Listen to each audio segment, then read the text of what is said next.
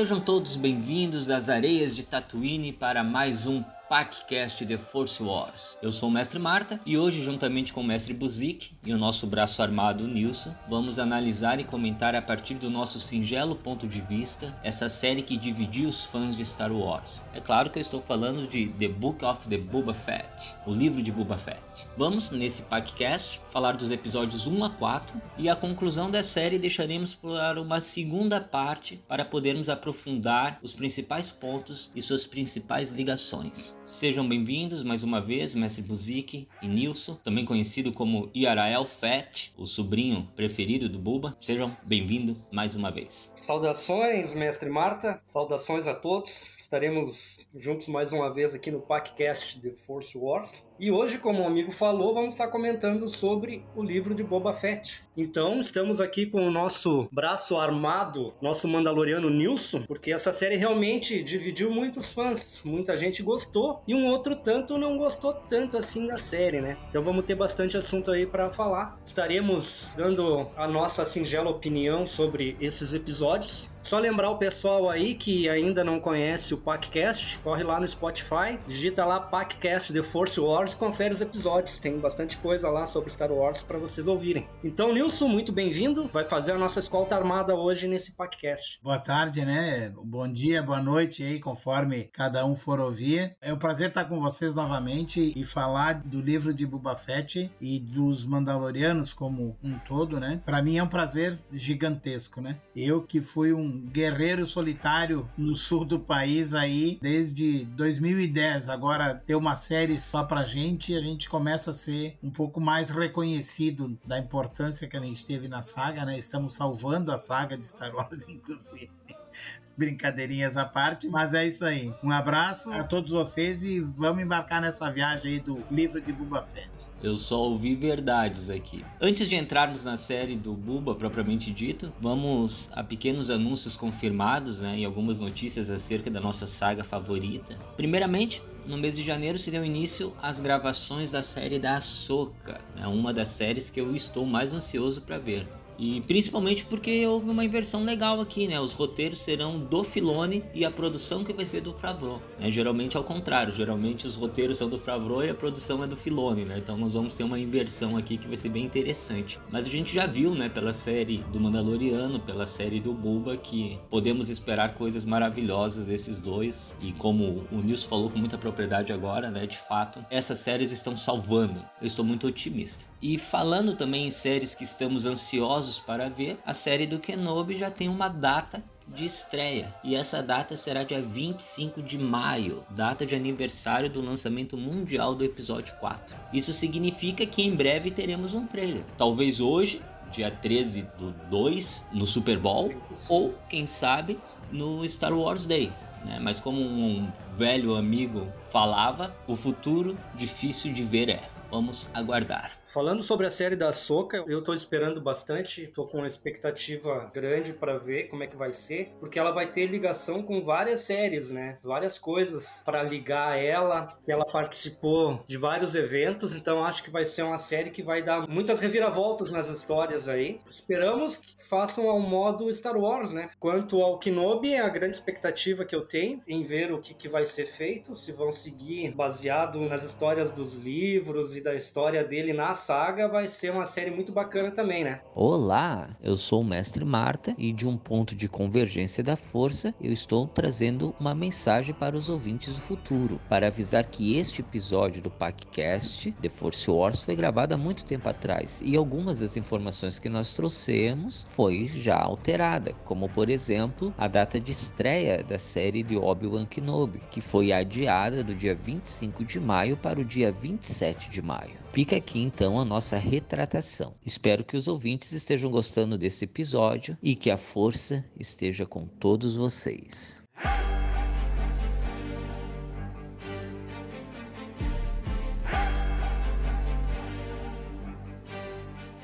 Perfeito. Agora vamos para as entranhas do Sarlacc comentar o episódio número 1 do livro de Boba Fett, que se chama Um Estranho numa Terra Estranha. Cara, foi algo surpreendente. Eu fiquei bastante feliz com esse primeiro episódio. Eu até tinha comentado com o pessoal aqui: se o episódio não iniciar com o Boba Fett saindo diretamente das entranhas do Sarlacc, eu não vou assistir esse primeiro episódio agora. Eu vou assistir ele lá quando lançarem o terceiro. E cara, foi exatamente o que aconteceu. Eu tinha uma certa expectativa, mas não tava tentando adivinhar roteiro nada, mas achei bem interessante a forma que foi iniciado, a forma da narrativa dos episódios episódios lembrados em flashbacks, a história tomando uma sequência bastante interessante, seguindo mais ou menos o padrão do final do episódio 6, quando ele cai lá dentro. Exatamente o que eu esperava que acontecesse, aconteceu. Foi bastante satisfatório. Eu acho que o desenrolar da trama dali para frente tomou um rumo que abriu leques para qualquer situação que ele seguisse. Eu acho que explicou muita coisa ali, fez algumas ligações bem interessantes que no desenrolar dessa primeira temporada a gente gente foi vendo o surgimento de um novo caminho que ele foi tomando. Eu gostei também do episódio. Eu penso que toda essa história do Buba, que o pessoal achou ele não tão felpa, tão caçador de recompensa, tão malvadão, eu acho que tem muito a ver com essa retomada da vida dele que foi junto com os Tuskens. Porque eles têm um modo de vida diferente, né? A gente só conhecia o lado ruim dos Tuskens, né? E, e na verdade eles têm toda uma história de família, uma história de povoado, de união, rituais, guerreiros. Eles têm toda uma história. E isso eu acho que o Buba acabou mudando o pensamento dele, a forma até dele agir, dele ser, deixou ele um pouco mais centrado e levar a vida mais numa boa, assim, sabe? Então, nesse sentido, eu gostei bastante. Também gostei dos flashbacks. Eu acho que foi uma maneira muito inteligente de mostrar o que que se passou, né? Tipo, uns flashes, uns intervalos, fazendo com que ele lembrasse e nessas lembranças a gente vê o que realmente tinha acontecido, né? O próprio lance do Salak lá, Leandro, foi um flashback dele. Depois a gente foi entender que era realmente o flashback dele, mas foi um flashback que ele teve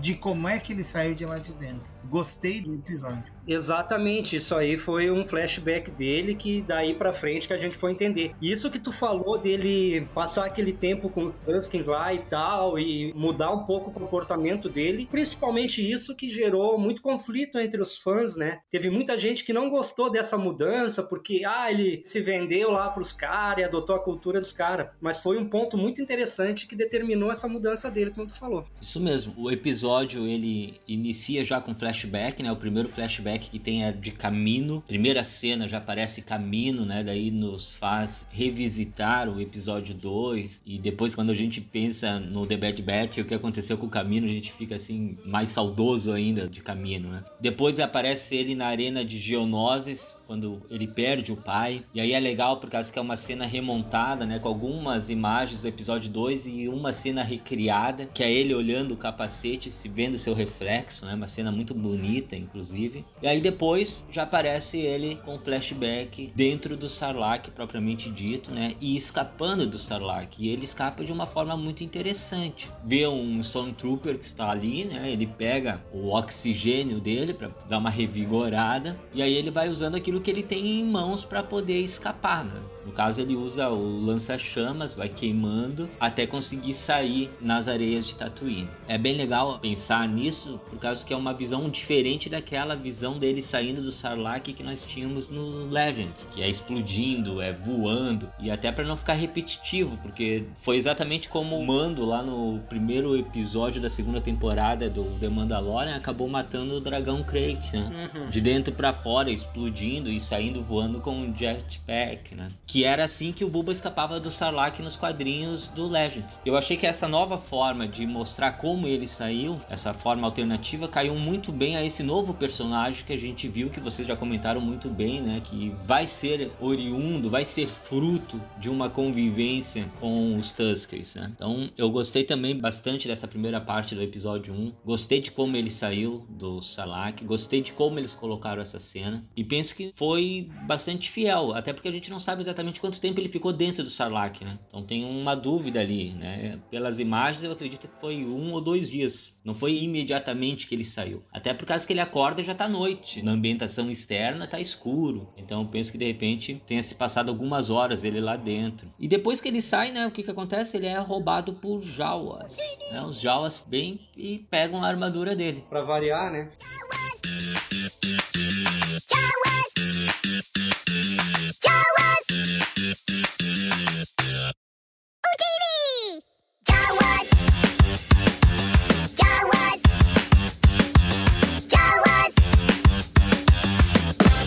Isso é bem legal, né? Por causa que faz a ligação direta com o primeiro episódio da segunda temporada de The Mandalorian também, que é quando o Mando vai atrás de alguém vestido com uma armadura mandaloriana, pensando que era um Mandaloriano, mas na verdade era o xerife Cobb Vent com a armadura do Bulba que tinha comprado de Jawas, né? Então a série se conversando ali mais uma vez, né? Se costurando, fazendo todo sentido. Se não bastasse ele ser roubado, depois disso ainda chegam os Tusken, né? E dão uma coça nele, né? E pegam o resto que tinha sobrado da armadura, o resto das roupas dele e levam ele preso, né? E aí que se desenrola toda a história, né? O que eu vi naquela cena ali foi mais ou menos, embora ele foi levado como escravo, né? Ele acabou conquistando o povo Tusken exatamente porque ele tinha na cabeça dele já um projeto, né? E o projeto não era sair matando todo mundo, era conquistar. E foi o que ele fez. Ele acabou conquistando a confiança deles, né? Salvando lá o filho do rei ou do comandante. O líder do grupo lá, né? Isso, exatamente. Salvou o filho dele. E isso foi uma coisa que ele começou como escravo. E essa história de ele ser levado como escravo foi o que literalmente salvou a vida dele. Porque querendo ou não, tiraram ele da onde ele estava, ele ia ficar torrando morando nos dois sóis de Tatooine, porque ele estava totalmente lesado por causa do Sarlacc, né?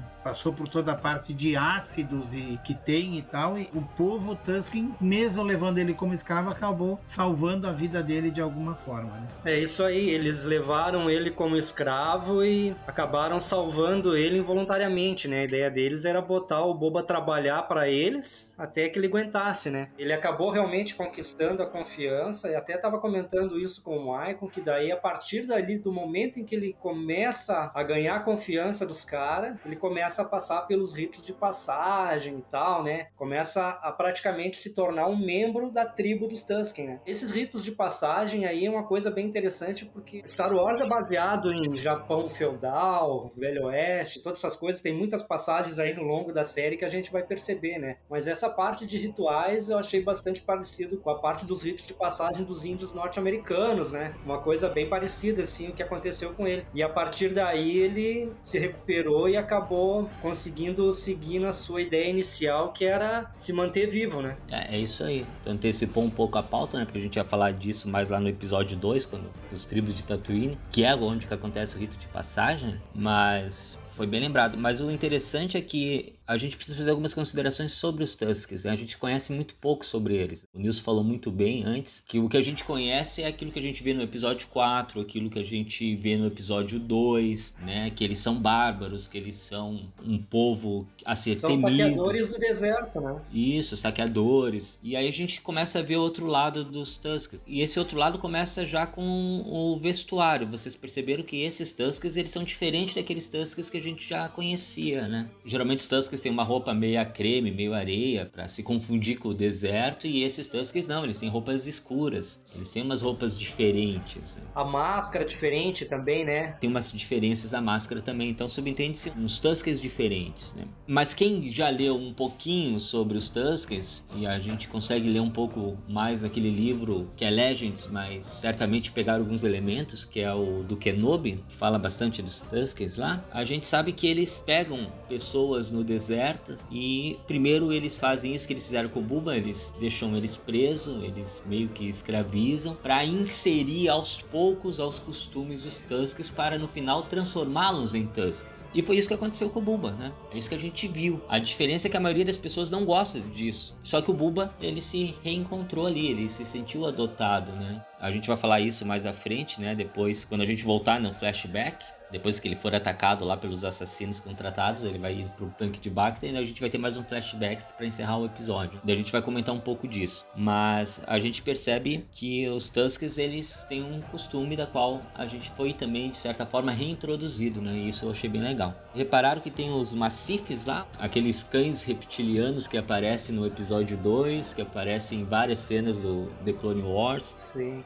E eles são como cães mesmo de guarda lá, né, fazendo parte da daquela família, daquela tribo. Eu achei bem legal reinserirem né, os Massifs aí, por causa que é uma raça interessante e que ilustra o próprio modus vivendi dessas tribos do deserto, né? Já que ele tinha uma função específica também. Sobre esses cães, o que eu achei interessante foi a obediência, né? E a lealdade a eles. Ficou sutil, mas muito marcante, né? Tanto quando ele estava cuidando dos dois prisioneiros, né? O Rodiano lá e o Buba. Sem ninguém mandar, ele saiu a cata dele. Eles capturaram, chegou o chefe, ele só bateu a lança no chão, ele parou e voltou para trás dele. Quando ele tava lá com o menino lá, que tava lá literalmente cuidando do garoto, né? Muito fiéis eles eram, muito leais aos seus donos, né? Eu achei bacana isso aí. Muito legal mesmo. O que acontece é que o Buba é acordado do tanque de Bacta pela Fênix. Para quê? Para que ele receba os tributos por ser o novo Daimyo de Tatooine, mais precisamente de Mos Espa.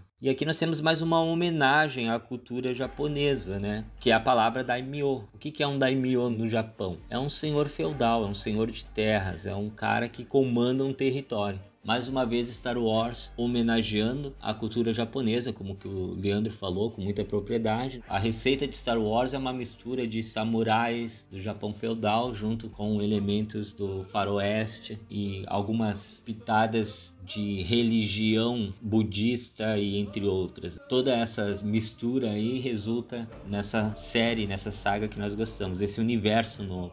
E mais uma vez então aparece uma homenagem ao Japão. Aí aparece o Buba recebendo os tributos das famílias que governam os territórios por ali, né? Primeiro aparece um Aqualish que começa a falar e tanto o Buba quanto a Fênix não entendem nada. E aí eles comentam que precisam de um droid tradutor, fazendo uma alusão justamente ao que o Jabba tinha, né? Ao seu lado sempre, né? Ele sempre tinha um droid de protocolo para fazer as traduções. Também nós tivemos os Trandoshanos fazendo suas homenagens, entregando os seus tributos, e no caso o Trandoshano era o Doc Strass, né, que foi interpretado nessa cena pelo próprio Robert Rodrigues, o diretor e showrunner da série. Curiosamente ele entrega uma pele de Uki, né, fazendo aquela alusão já conhecida da relação conflituosa entre Trandoshanos e Ukis, né? Lembrando que a caçada Ukis é uma das formas de rito de passagem do povo Trandoshano. São duas raças que não se fecham de jeito nenhum. E também aparece o mordomo do prefeito Mok Shais sem nenhum tributo. Pior do que isso, exigindo um tributo. Quero que vocês comentem um pouco essa cena dos tributos ali, que foi a cena logo depois que ele acorda do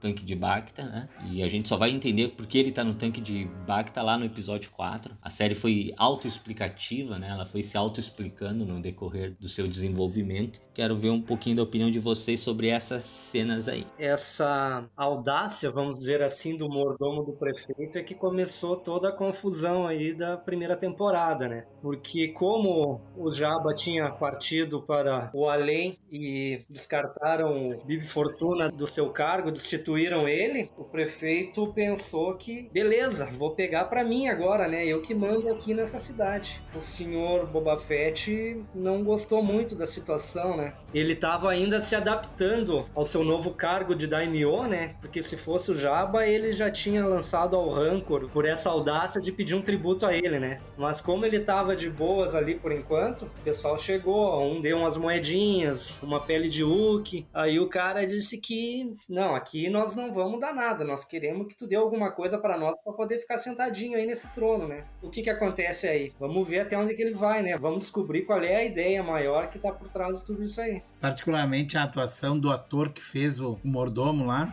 eu achei muito boa, porque ele fez o papel realmente de mordomo e de quem tá levando o recado, mas eu achei a atuação dele muito boa, muito interessante volto àquela coisa, o Buba ele tá menos armas e mais inteligência. Em outros momentos da série a gente viu que ele também teve atitudes dessas assim, ó, não, vamos deixar o cara vivo. Não é hora de matar a gente agora, né? Mas também firmou, fincou o pé de que ele era o cara. Ele tinha tomado e ele não tava ali de brincadeira, ele não tava ali para ser modinha, tava ali porque ele realmente queria e tomou posse de Mos Respa, né? Mas eu acho que essa história dos tributos aí foi para eles assim, agora eu tô aqui, eu é que recebo as honras e, e, vocês vão ter que me obedecer. E começou a firmar o que ele quis, né? De ter a sua casa, a sua família e ele governar tudo. Penso que foi uma cena bem poderoso chefão, assim, querendo já dizer assim, ó, aqui tem um dono e o dono sou eu. É isso que eu penso aí dessa parte dos tributos. É isso aí. Ele disse, é eu o que mando aqui, eu não quero confusão com ninguém, eu não vou matar ninguém, mas vocês têm que fazer o que eu quero. A coisa vai funcionar se for do jeito que eu disser que vai ser, né? Esse diálogo que o Nilson comentou ali do mordomo foi muito interessante, né? Por causa que ele olha pra Fênix sem entender e a Fênix fala para ele o seguinte, ó, ele tá querendo que tu pague o tributo. Daí o Boba fala assim: Mas eu sou o chefe do crime, é ele que tem que me pagar o tributo. E ela fala o seguinte: Devo matá-lo? Ele diz: Não. Daí ela fica com uma cara meio estranha, assim, do tipo: Puxa, não vai matar esse cara, né? Mas daí ela chega e fala isso pro mordomo: Ó, a gente vai deixar você intacto como tributo, né? Como. o tributo seria ele ir embora com vida, né? Isso. E aí o que, que ele responde? Fico muito agradecido, muito legal, obrigado, valeu. Mas pode ser que o prefeito interprete isso de outra forma, né? Pode ser que vocês recebam alguma visita em breve. E outro ponto que eu queria destacar nessa cena, antes de nós passar para a próxima, é justamente o droid, né, que está apresentando esses senhores de territórios para levar tributos ao Boba, que é o mesmo droid torturador que a gente vê lá no episódio 6. Mais um elemento clássico reintegrado na série, né, que nos faz lembrar de forma direta do retorno de Jedi. E tudo isso que acontece ali dessa questão dos tributos já dá uma prévia de de que o prefeito tá tramando alguma coisa por baixo dos panos já para tentar destituir o Daimyo, né? Isso, fica subentendido. Que ali eles já estão vendo que vai dar encrenca lá na frente e o que ele quer é se unir aos Pikes. A gente não sabia disso ainda. Depois entende, né? Como o Mike falou antes, a série vai se auto-explicando. Futuramente explica que ele já estava unido aos Pikes, né? Só fazer um comentário, mestre Marta, referente a essa coisa que o Nilson comentou e que tu falou também, que a série em si ela é autoexplicativa, né? Cada capítulo parece que não vai ter ligação com o primeiro capítulo, que no final tu entende toda a história. Isso é um dos pontos também que desagradou muitos fãs, né? Que o pessoal não gostou da série justamente por causa disso, por ser uma série autoexplicativa. O pessoal não gostou muito dessa linha de pensamento do diretor e da produção toda, enfim. São coisas muito sutis interligadas que tu tem que estar atento porque cada coisa que acontece vai refletir lá na frente frente com o próximo episódio, né? Exato. Ela foi muito bem pensada, justamente por causa disso, né? Se a gente for assistindo episódio por episódio, a gente fica assim meio, ah, será? O que, que vai acontecer? Ah, tá diferente. Ah, isso não tá legal. Exato. Mas as coisas vão acontecendo e elas vão se ligando e vão se auto-explicando. Isso é muito bacana, né? E essa parte do mordomo e do prefeito também faz isso. Só que ela tem uma pegadinha ali no meio, né? Que a gente vai falar lá no episódio 2 quando a gente comentar. E aí então o Boba sai do seu palácio e ele sai a pé por Mozespas, que é uma Mozespa bem maior do que aquela Mozespa que nós lembrava do episódio 1, e vai até o santuário da Garça. Eu, particularmente, achei muito interessante essa forma de apresentar a história em si. É uma coisa muito bacana dessa forma. Eu gostei bastante desses flashes que ele tinha, dessa coisa que acontecia uma coisa que tu vai ficar sabendo por que, que aconteceu dois episódios para frente. É uma forma diferente de apresentar a história, né? Sim, é diferente e eu achei bem legal. Eu gostei, né? Porque te deixa com aquela dúvida do que pode acontecer, né? Daí tu faz toda uma estimativa e chega na hora é outra, bem diferente. Dessa forma, a série pode nos surpreender, né? Ela permitiu que a gente se surpreendesse. Isso eu achei bem bacana. Eu achei bem interessante. O ator que o Nilson comentou agora há pouco do mordomo é o Corey Burton. Dando continuidade, então ele chega no santuário da Garça Fuip. E nesse santuário a gente é apresentado uma nova personagem, né? Uma Twi'lek, que é a Garça Fuip, que foi interpretada por quem, Mestre Buzik? Ela foi interpretada pela Jennifer Bills. O pessoal da antiga aí vai lembrar que é a moça que fez o filme Flashdance pessoal anterior ao século 21 aí deve conhecer bem, né? Exatamente. E foi um papel que caiu muito bem para ela, né? Muito bem mesmo. E no Santuário da Garça, o Buba se apresenta, né? E a gente começa a entender como é que funciona o submundo em Mos Espa. Porque o que é que a Garça pede logo de cara? Se eles querem que limpe o capacete. E o limpar capacete é um nome diferente para uma questão de suborno. É fato, né? Eu não vou limpar teu capacete, não. Eu acho que mostrou bem isso mesmo, né? Tanto que o helmet do Buba voltou cheio de moedas e tal, tarará. E a Fênix é, o teu brilha mais que o meu. e acho que é uma forma de acolher, diz assim, tá, vem cá, vamos limpar, né? Porque a gente tem uma ideia, né? Ah, limpar o capacete. Mas os helmets todos, inclusive dos Stormtroopers, eles eram cheios de recursos, né? Não era só um capacete, né? Ele era um capacete, mas ele tinha um monte de outros recursos mais. Então, o limpar é fazer uma manutenção no capacete, né? Exato. E aí continua ele se mostrando, dando a cara a tapa, assim, eu ando com as minhas próprias pernas, né? Eu não preciso de gente me carregando. Isso. Então é uma outra forma dele chegar dizendo assim, ó, gente, eu não preciso de gente me carregando, eu sei andar, eu vou andar. E acho que isso manteve firme a nova forma de governar que o Buba estava pensando em fazer, né? Nova maneira. Isso, esse é um ponto importante, né? Porque a primeira coisa que a Garça fala quando o Buba se apresenta é justamente que ela não viu a liteira dele, né? Porque a liteira ali era um símbolo de poder dos daimyo, né? Ser carregado. E ele até falou, ó, não, eu não quero ser carregado, né? E ela até agradece depois, falando assim: Ah, então muito obrigado por ter caminhado até aqui, né? Ela fala isso. E mostra bem isso que tu falou, Nilson, né? Que é uma forma diferente de querer governar, de querer se aproximar das pessoas, que agradou a alguns e talvez não tenha agradado tanto a outros. Eu estou me referindo aos personagens da série, não aos fãs aqui de fora, tá? Uhum. Lá no universo, dentro de Mozespa, alguns gostaram disso. A Garça Flip foi uma, pelo que eu entendi, mas que ela se manteve fiel nesse caso, até dando alguns avisos importantes para o Bulba, enquanto outros viam isso como um cara fraco, como fraqueza, né? Como o próprio prefeito Mokshais via, né? Como fraqueza. Justamente, o prefeito já estava esperando uma oportunidade, né, para dar uma rasteira nele. Sim, ele estava interpretando isso como fraqueza justamente para tentar derrubar ele. É. Muito bem observado. Mas um elemento que aparece no Santuário da Garça que a gente precisa comentar e seria um crime não comentar é o nosso hortolano mais querido da galáxia que está de volta, está vivo, ele sobreviveu à barcaça de Jabba e eu estou falando de Max Rebo e Ban banda. Então nós vimos o Max Rebo lá tocando, mantendo-se em turnê por Tatooine. Foi muito bacana, né? Review com, com saúde.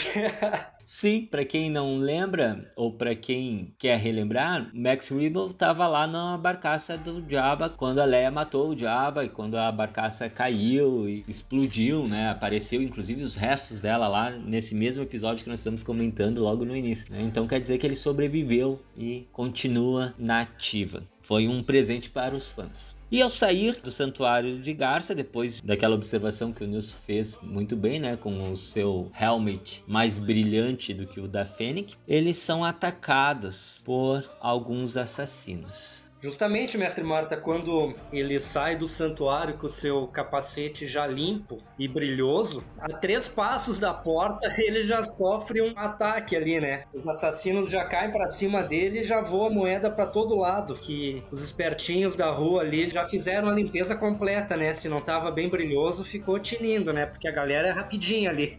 Jaulas. ele tem uma ação meio forçada ali que ele tem que relembrar os seus tempos de caçador de recompensa, né? Tem que se defender ali de um ataque de vários assassinos ali que estão decididos a ceifar a vida dele ali, né? Se não fosse a ajuda da Fennec, ele tinha sido mais prejudicado no caso ali. Eu penso que foi uma cena assim bem feita dele sendo atacado, tudo direitinho e tal. Mas eu acho que a defesa deles começou realmente a virar foi quando o porcão lá, o guarda Gaborreano. É, que ele abriu uma brecha, né? Foi ali que eles conseguiram. Por que, que ele não saiu com o jetpack? Quer dizer, teve uma série de coisas assim. Penso que a cena ficou bacana porque demonstrou exatamente a questão, ficou claro isso, né? Que eles queriam eliminar ele o quanto antes, né? Eu acho que eles lutaram bem, mas infelizmente tomou mais uns tocos ele, né?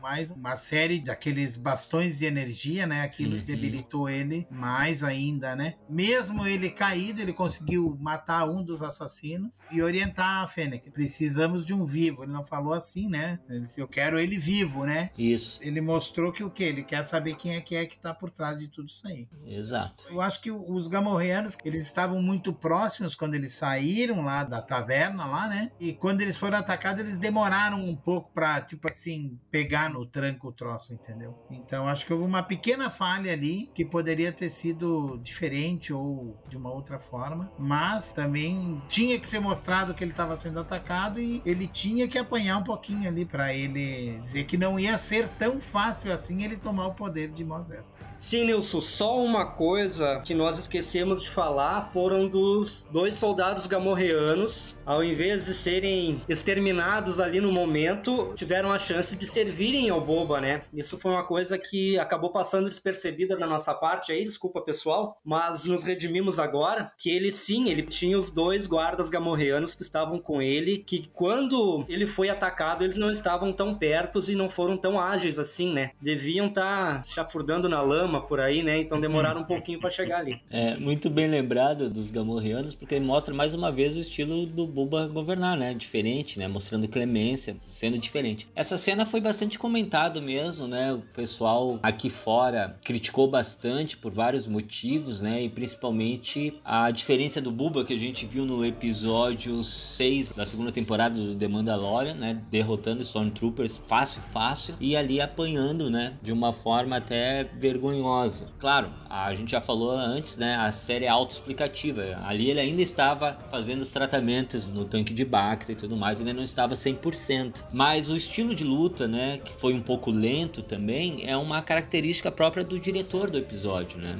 Então, as cenas que o Robert Rodrigues dirige, elas são mais assim, dessa forma para mim não me desagradou, né? O fato dele não ter usado o jetpack, por exemplo, não me incomodou também, por causa que, se vocês lembrarem desse mesmo episódio que eu comentei agora, lá do The Mandalorian, né? O episódio número 6, o Mano poderia ter pego o jetpack dele e ido até o Grogo, que tava sendo atacado pelos aqueles Dark Troopers na série do The Mandalorian, né?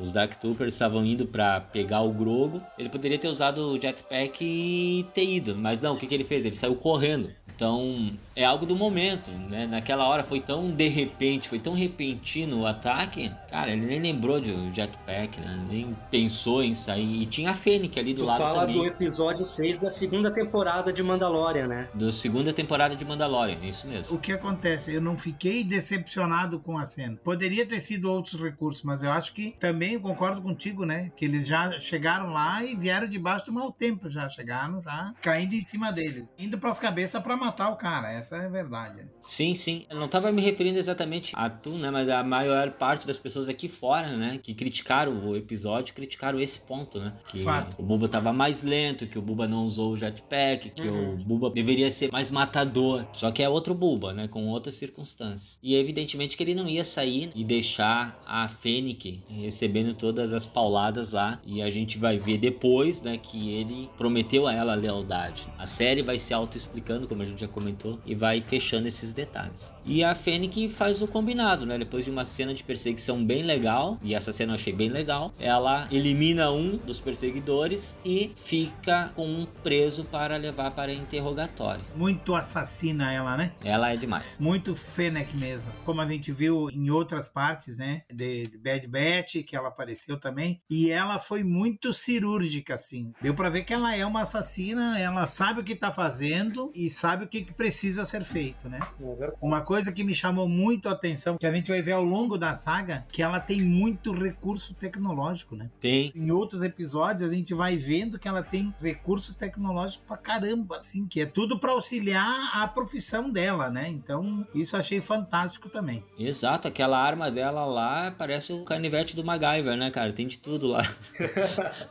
É verdade. O que que acontece? O Buba volta pro tanque de Bacta. E a gente tem aí a segundo flashback dele, né? Então a gente vê um pouco mais dele junto com o povo Tusker. E aí vem aquelas cenas que vocês comentaram no início. Ele ganhando o respeito do povo Tusker, ganhando a chance de se provar, quando que ele acaba, de certa forma, salvando aquela criança Tusker. Tem uma série de acontecimentos que é importante observar, porque as caras vão fazer sentido mais à frente. Uma delas é quando eles estão indo para pegar aqueles melão negro, que deve conter algum tipo de líquido que faz com que eles sobrevivam ao deserto. Eles observam um grupo de motoqueiros, né, de nictos, assaltando uma fazenda de umidade e deixando um símbolo. Aquele símbolo, que a gente não sabe o que significa ainda, ele vai fazer sentido depois, no episódio 3. Daí A gente sabe porque aquele símbolo apareceu, porque a imagem focou nele, porque deixou a gente durante uma semana ou duas pensando o que será que significa aquele símbolo. E isso a gente vai falar mais à frente também, né? Quando estiver comentando o episódio 3, a gente retoma essa parte. E ali então, eles desenterrando aqueles melões negros, o Rodiano acaba desenterrando uma criatura.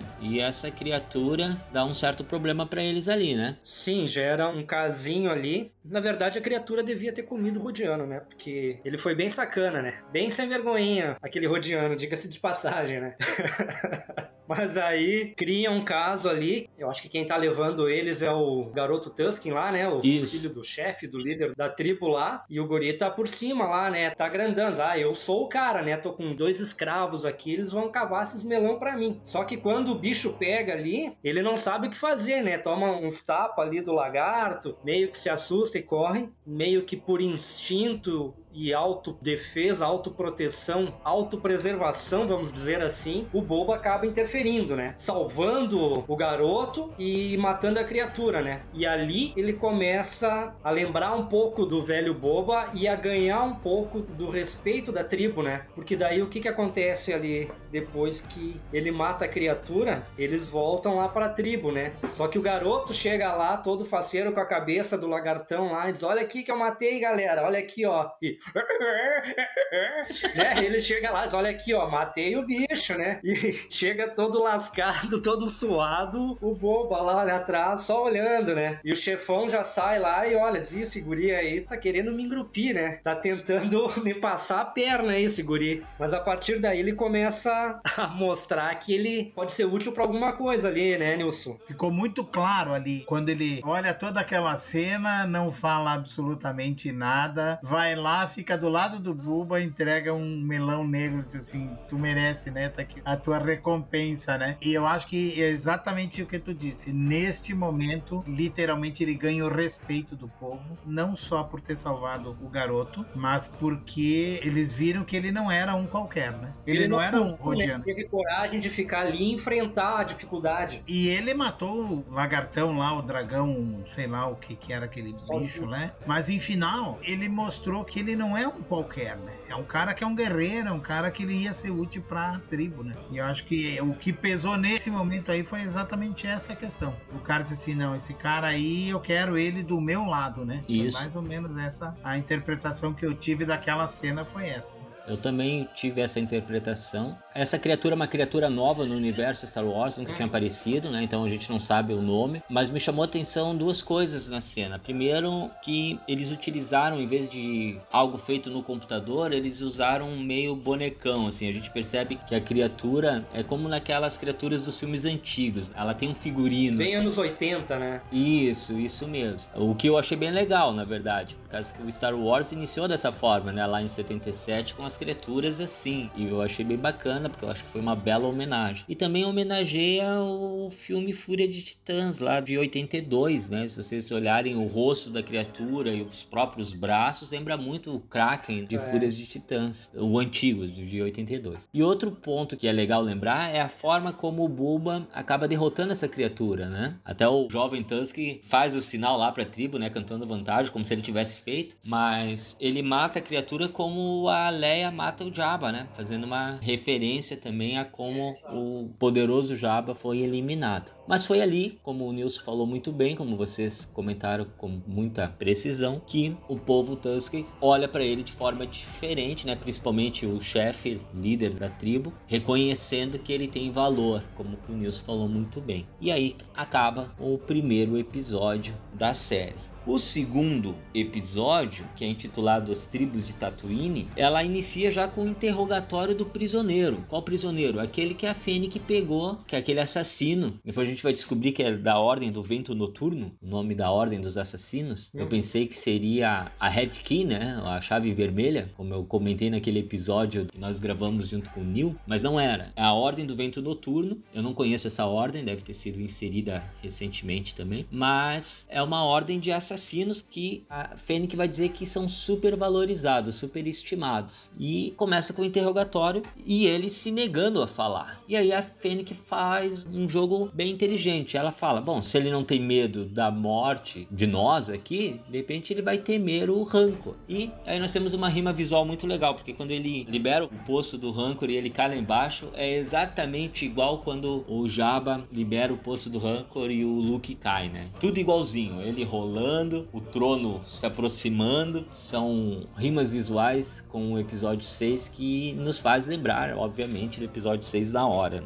E aí o cara fala: Foi o prefeito que me mandou. Então o Boba e a Fennec resolvem fazer uma visitinha ao prefeito. O que vocês acharam dessa primeira cena do episódio 2? Essa questão toda que tu falou da rima visual, essas coisas aí, bem interessante. Esse assassino temerário aí do vento noturno deve ser alguma coisa, uma facção do Sol Negro, alguma coisa dessas aí. Quando caiu no poço do Rancor, ele abriu o bico direitinho, né? Não quis nem saber. Foi uma boa sacada ali, como tu falou. Só que daí Aí o nosso amigo vai visitar o prefeito, o que que acontece? Claro que o prefeito não vai querer atender eles, né? A partir daí, o seu mordomo faz toda aquela parte de embromar e enrolar a atenção. Como o Nilson lembrou que gostou muito da interpretação dele, ele faz o papel direitinho dele ali, né, Nilson? É fato, novamente. O ator ele tá se sobressaindo tanto que ele foi usado até o último episódio, né? Um papel não é nem secundário, é um papel terciário, ou sei lá, porque ele não tem muita expressão, né? Mas ele foi usado. Eu acho que isso foi decorrente à interpretação dele, foi muito boa. Até agora, as duas vezes que ele tinha aparecido, ele foi muito bem no que ele fez. Eu penso que o fato dele ter ido até lá e ter dito, não, nós vamos entrar e nós vamos falar com o cara, o prefeito, ele ficou muito tranquilo, né? O cara é um político. Eles não têm ordem para atuar aqui e já eliminaram o cara para ele não abrir mais o bico, né?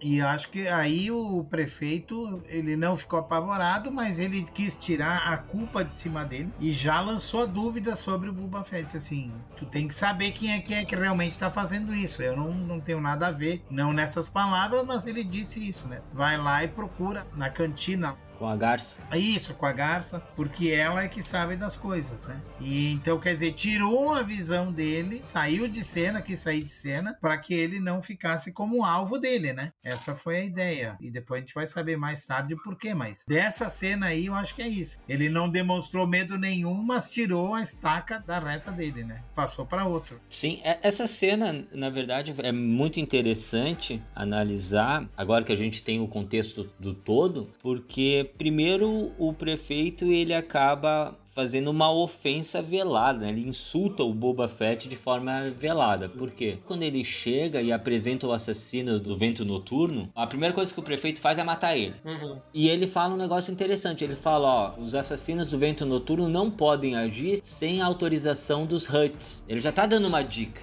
E ele já tá dando uma dica também de um problema que ele enfrenta. Porque o prefeito, depois da morte do Jabba e depois da morte do Bibi Fortuna, como o Leandro falou antes, ele tava por cima da carne seca, né? Então se os Huts voltassem, ia ser um problema. Então ele já dá uma dica lá pro Buba, ó, o problema não é comigo, o problema é com o outro. E além disso, ele joga uma recompensa pro Buba. Fala assim, ó, dá recompensa para ele. E joga um saquinho de dinheiro lá do tipo assim, ó, tá, tu me trouxe o assassino do vento noturno aí, tá recebendo a tua recompensa. E o Buba fala, ó, eu vou aceitar em lugar do tributo que tu não me enviou, para querer se sobressair, porque ainda nesse episódio o Buba ainda tá tentando se mostrar o líder, ainda tá tentando se mostrar que ele é o Daimyo, que ele é o novo chefão do pedaço, né? E aí, como o Nilson falou muito bem, ele vai até o Santuário da Garça para tentar saber o que é que tá acontecendo. Como tu comentou ali que ele destituiu o Bib Fortuna e tá por cima da carne seca, ele é o Daimyo. Mas por direito de governar o território seria dos Huts, em sucessão ao Jabba, né? Ele chegou ali, deu um fim em tudo e ficou no lugar do Jabba. Sim, sim. Mas eu não falei do Bulba ali, né? Eu tava falando do prefeito, né? O prefeito tava numa situação favorável com a morte do Jabba e com a morte do Bibi Fortuna. E ele não via ameaça ainda no Bulba, né? Tanto é que ele desrespeita ele o tempo sim. todo. Mas é isso mesmo. Sim, eu tô falando do Bulba, né? O Bulba tava como Daimyo porque ele chegou ali, acabou com tudo e sentou no trono, né? E disse, agora sou eu. E era isso. Não que outro não tivesse de olho, né? E aí quando ele chega lá no santuário da Garça, a Garça pergunta se ele quer alguma coisa coisa e tal. E ele fala: Não, ó, o prefeito me mandou aqui dizendo que tu sabe alguma coisa, que eu precisava ver alguma coisa. E ela faz assim: Ó, então tu não está sabendo, tu não ouviu. E ele: Ouviu o quê? Quando ele fala esse ouviu o quê, já começa um som de tambores, né? Ele sai para fora junto com a Fênix e os seus guardas gamorrianos e logo aparece os gêmeos sendo carregados na liteira como símbolo de poder, como acontece. Né? A Garça chega a falar: os gêmeos reivindicaram o território. E o próprio Buba fala o seguinte: não, mas os gêmeos estão ocupados em Nalruta. Né? Uhum. E nesse meio tempo acontece o som de tambores e eles vão lá ver e de fato os gêmeos estão ali. E eu achei bem legal a introdução de dois Huts né? nesse episódio, embora eles tenham saído rapidinho no episódio seguinte, mas deve ter um porquê aí, né? Depois a gente vai falar sobre o que a gente especula ali, para caso tenha uma segunda temporada ou não. Eu achei bem bacana, cara. Fiquei com pena de quem carrega a liteira, porque um jaba já era pesado, imagina gêmeos, né, cara?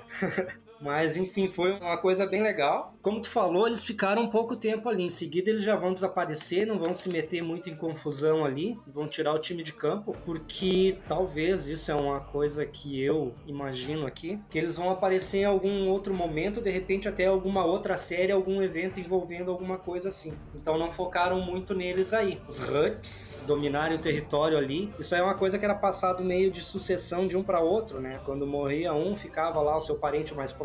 Esse negócio dos gêmeos aí, quem falava era o irmão, mas quem mandava mesmo era a irmã que falava muito pouco, né? Ela é que determinava, dava o dito final ali. Sempre um consultava o outro ali, mas a palavra final era dela, né? As mulheres, né, cara? A palavra final sempre é da mulher, cara. Eu aprendi isso. Isso é uma coisa que não dá para negar, né? Eu achei legal porque mostrou que o clã dos Huts não era Jabba somente, né? Mas eles têm um clã também, eles têm um povo, eles têm toda uma rede de crimes, né? Uma rede de contrabando, uma rede de extorquidores. E eles eram lá buscar o que sempre foi do Jabba, né? Que o Jabba acho que era o maioral entre os Huts até então. Pelo menos é o que dá a entender. E essa aparição só veio mostrar o seguinte, ó, que eles vieram lá e vieram buscar o que era deles, né? Isso. E o Buba se manteve, eu não digo tranquilo, mas ele se manteve assim, não. Eu que conquistei, eu que tirei, é meu, a partir de agora é meu. E aí os caras vê que o furo é mais embaixo. Ele não é um cara que tá ali para brincar de ser líder. Ele tomou posse e vai fazer de tudo para se garantir como Damiot de Mosespa, né? Então acho que foi interessante eles aparecerem para mostrar que existe todo um clã por trás dos Huts, né? Sim, sim. Isso era uma coisa que já era sabida. Os Huts, eles são várias famílias, né, que comandam várias facções criminosas, como eram os gangsters antigos. Os Huts são gangsters da galáxia, já foram pensados dessa forma. E é muito comum quando um membro da família morre os outros assumirem, né? O que nos deixa um ponto de interrogação, né? Por causa que a gente sabe que o Jabba tem um filho, né? E a gente não sabe o que aconteceu com esse filho. Em linha direta de sucessão seria o filho do Jabba. Eu sei que nos quadrinhos canônicos, nos episódios que acontecem entre o episódio 5 e 6, o Darth Vader ele detona praticamente todos os Huts, mas não se sabe se entre esses Huts estava o filho do Jabba. De qualquer forma, alguns Huts estavam na ruta e não no Conselho dos Huts quando o Darth Vader desceu o sabre na galera. Foi muito interessante também a aparição deles. E mais interessante ainda foi a mensagem que ele deixou pro Boba, né? Falou, ó, a gente não vai te matar agora. Minha irmã queria que fosse, mas morte é ruim para os negócios mas tu tá avisado. Uhum. E para firmar esse aviso, aparece um dos personagens mais interessantes de todos, que é o Black Chrysanthemum, um Wookie poderoso, um Wookie forte que a gente conheceu nos quadrinhos, que já trabalhou com o Boba Fett, inclusive, né? O Darth Vader em um arco das HQs, ele vai até o Jabba para resolver uns negócios, mas junto a esses negócios ele pede dois caçadores de recompensas confiáveis para fazer uma missão pessoal para ele. E o Jabba oferece aparece Boba Fett e Crisanta Negro. Olha só que legal. Daí ele é, manda o Bulba atrás daquele que destruiu a Estrela da Morte para saber quem é. Inclusive é o Boba Fett que fala pro Darth Vader que quem destruiu a Estrela da Morte foi o Luke Skywalker. E é ali que o Darth Vader descobre que o Anakin tinha um filho. E o Chrysanthemum foi resolver outro problema com um espião do próprio Imperador. O Darth Vader queria saber o que, que o Imperador estava fazendo. Boba Fett e Chrysanthemum já tinham se encontrado antes e já trabalharam juntos. Para quem não sabe sabe, o Chrysanthemum é um Wookiee que foi renegado pelos próprios Wookiees, né? Ele foi exilado de Kashyyyk por ser muito violento. Então ele é o oposto do Chewbacca. É o lado negro do tio, e aí? Ele é bastante impressionante, intimidador. Duelou muito tempo como gladiador, matando inclusive os da própria espécie. E também trabalhou com a doutora Afra por um bom tempo também. Inclusive as últimas aparições dos quadrinhos foi nos eventos pós o episódio 5, né, o Império Contra-Ataca, junto com a Doutora Afra. Depois a gente não ouviu mais falar do Crisanta Negro até esse episódio do livro de Boba Fett. E eu achei bem legal, por causa que era um dos personagens que foi um fanservice, evidentemente, mas foi muito bem-vindo, né? Porque ele é um personagem bastante curioso e é legal ver ele em tela. E do jeito que ele foi nos apresentado em tela, ficou muito bem feito, né? Ficou muito bem feito mesmo. Sim, bem bacana a aparição dele também, gostei bastante. Ficou muito bem feito, muito bem montado o personagem, né? Ele ficou bastante intimidador. Bem aquela coisa dos quadrinhos, né? Um personagem imponente, uma coisa bem cruel, assim. Achei bem legal ele aparece justamente para dar um fim ao Boba Fett, né? Que acontece ali uma disputa bem acirrada, bem interessante. Os guardas gamorreanos do Boba não foram vários para o Chris Santa, né? Que praticamente derrotou os dois num piscar de olhos, né? Por ser muito mais forte, com a sua fúria Uki, né? Um Uki completamente com ódio no olhar, né? Um Uki do lado negro, vamos dizer assim, né, Nilson? Na verdade, a cena que ele aparece, eu acho muito legal, assim, o olhar dele, assim, né? O detalhe do olhar, diz assim, brabo, raivoso, né? E a Mara, minha esposa, né? Aí diz ela assim, tá, esse aí é o Chewbacca? Eu disse, é, é quase como um Chewbacca, mas ele é malvado. E é isso que ele realmente fez isso. Ele entrou sem dizer uma palavra, sem dar um urro, sem dar nada, mas mostrou a que veio, né? E que era exatamente para estar tá lá para defender os Huts. E foi contratado para isso. E eu acho que a aparição dele deu um up assim na saga. E eu me perguntei naquele momento, pô, um cara desses aí, o Buba tem que ter do lado dele, não contra ele, né? E depois a gente vai descobrir no desenrolar das coisas como aconteceu até o momento ele não fez nada, mas a forma como ele entrou com propriedade, sabe assim, aquele gigante entrando e dizendo assim: quem se botar vai se quebrar. Eu isso aí o Buba tem que ter do lado dele, né? Ele não pode ter como inimigo um cara desses, né? Ele tem que lutar ao lado do Buba. Se é pro cara ganhar os troços, ele vai ter que estar do lado. E eu fiquei pensando no episódio. Eu achei que a aparição dele foi, assim, fantástica, fenomenal. Parabéns. Acho que ele entrou bem na saga, bem na série. Acho que a entrada dele na série foi muito boa, assim. A forma como ele entrou, sabe? Porque tu não precisa sair dando tiro e sabrada, né? Mas entrar da forma como ele entrou, firme, imponente, eu achei isso muito 10 isso aí, muito bacana mesmo. Muito legal. Para quem não sabe, um dos trabalhos do Crisanta Negro pro Java foi justamente saber o que estava acontecendo com as taxas de água dos fazendeiros lá em Tatooine, que não estava chegando o dinheiro, né? Daí o Black Crisanta vai lá investigar e pressionar pressionar e acaba pressionando um carinha chamado Owen Lars. E aí ele tem um problema, né? Por causa que a família do Owen Lars está sendo protegida por um carinha especial, né? Um carinha chamado Obi-Wan Kenobi. Né? E então tem um fight ali entre Obi-Wan e Crisanta, né? O Obi-Wan derrota ele, obviamente, e o Crisanta foge de Tatooine com medo de falar com o Jabba, né, que falhou e ser punido, porque ele sabia bem o que acontecia quando os caçadores do Jabba não cumpriam aquilo que era prometido. Que é outro ponto que o Buba mudou na sua liderança ali, né, porque ele não faz esse tipo. Vai mostrar isso exatamente no episódio 3, né, quando vai poupar a vida do próprio Cristiano Negro, né, que a gente vai comentar depois.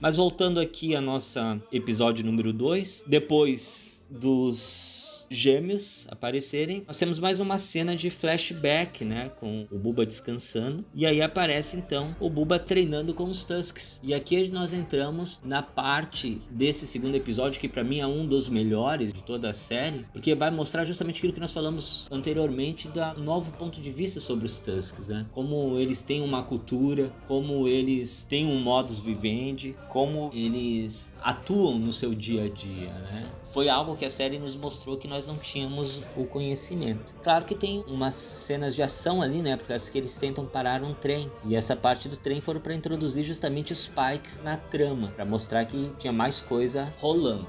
Sobre a cena aí que tu comentou do treinamento dele, né? Foi um treinamento bastante duro, né, mestre? O Tusken que tava treinando ele tava pegando pesado com ele. Ele diz: Olha, isso aqui não é brincadeira, tu vai ter que aprender mesmo. E ele tomou uns tocos e mostrou que ele queria realmente aprender e que ele queria realmente fazer parte de tudo aquilo ali. A Tusk. A Tusken, na verdade, né? Depois se descobriu que era a Tusken. Ele foi ganhando mais e mais confiança por ele se dedicar aos treinos, né? Ele foi ganhando mais e mais confiança do povo e de todo mundo que tava ali, né? Até tem uma cena que ela tá ensinando ele, né? E tem umas crianças Tusken fazendo os mesmos gestos meio que de campo de fundo, tipo assim, para já ir treinando como é que era o treinamento para arma, aquela arma que eles usam, né? Que é tradicional dos Tusken. Garfai. Isso aí. Eu tive estudando sobre isso aí e é uma arma que realmente existiu, né? Há tempos atrás, os maias, acho que era, não tenho certeza absoluta, mas eles usavam aquela arma como uma arma para matar mesmo, né? Era um bastão para matar, né? morte silenciosa, vamos dizer assim.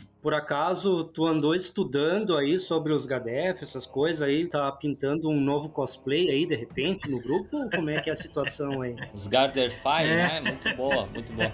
Não, acho que não tá pintando um novo cosplay por enquanto não, mas acho que a gente tem que pensar alguma coisa mais aprofundada aí que dá pra fazer bons cosplay aí, tanto se a gente pensar na série de The Mandalorian quanto o livro de Boba Fett, e o livro de Boba Fett ele é mais rico se a gente for pensar em algum cosplay pro grupo a mais aí.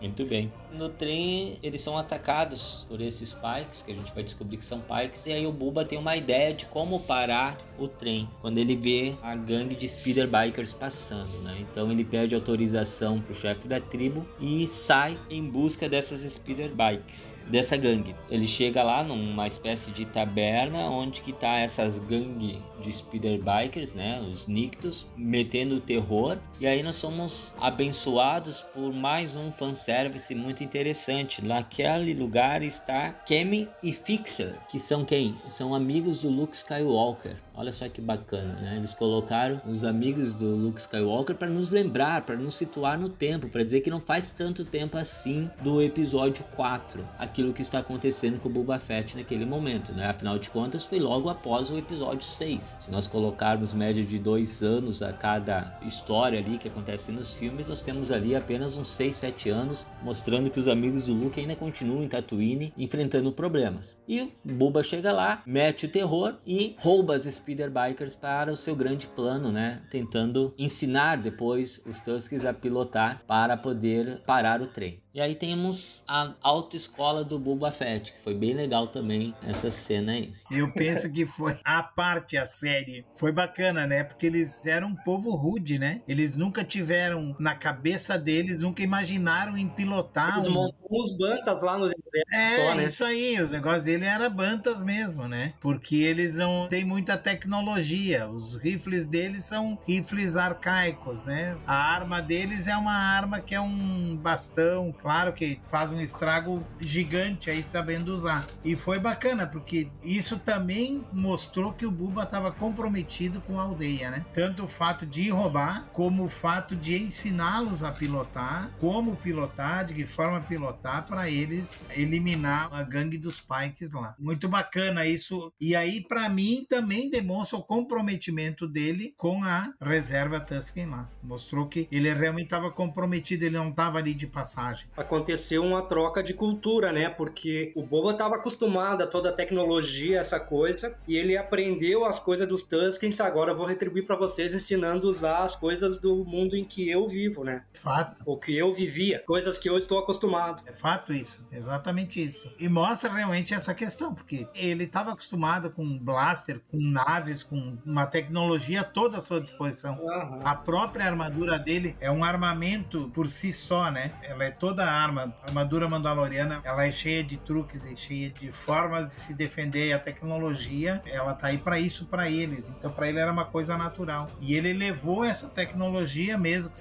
tivesse sido de uma forma só de speedbikers, mas levou para eles, ensinou ele como é que eles iam fazer. Para eles aprenderam direitinho lá a lidar com as speeders. Ele introduziu uma tecnologia nova para eles, na qual eles estavam acostumados com flechas e pedras, né? Vamos dizer assim, uma coisa bem rústica, né? Bem arcaico o armamento deles. E funcionou muito bem, né? Porque tá na receita dos filmes Star Wars. Um povo mais tribal conquistando algo para parar algo mais avançado, né? E eles conseguem de fato parar o trem, né? E aí são introduzidos os Pikes, né? Porque aquele trem tá justamente carregando especiarias. E aí o Boba, sabiamente, ele resolve cobrar desses Pikes essa passagem, dizendo se quiserem passar por aí, vai ter que pagar pro povo Tusk, né? Afinal de contas, aquelas areias são território dos Tuskers desde quando os oceanos secaram. Então, nada mais justo do que se quiserem passar, que paguem um pedágio. Por esse feito, então, que vem toda a questão de ele ser aceito na tribo. Daí o chefe da tribo apresenta para ele um lagarto, né? Dá um presente pro Buba. Ele fica todo agradecido, né? E mostra uma lagartixa lá, um lagarto, que diz que vai guiar ele, né? E o Buba todo agradecido, né? Diz que vai deixar ele guiar. Claro que o Buba não tinha entendido exatamente como, né? Mas aí o que acontece? O lagarto entra pelo nariz do Buba e o chefe da tribo fala, ele vai te guiar por dentro. E aí nós temos cenas muito interessantes, que é o Buba lutando contra ele mesmo, no sentido de vivenciar os seus medos, né? Vencer os seus medos. Então ele se vê numa jornada em busca de um galho, de uma árvore sagrada para os Tuskers, e no meio do seu devaneio, nessa viagem, ele se vê novamente dentro do Sarlacc.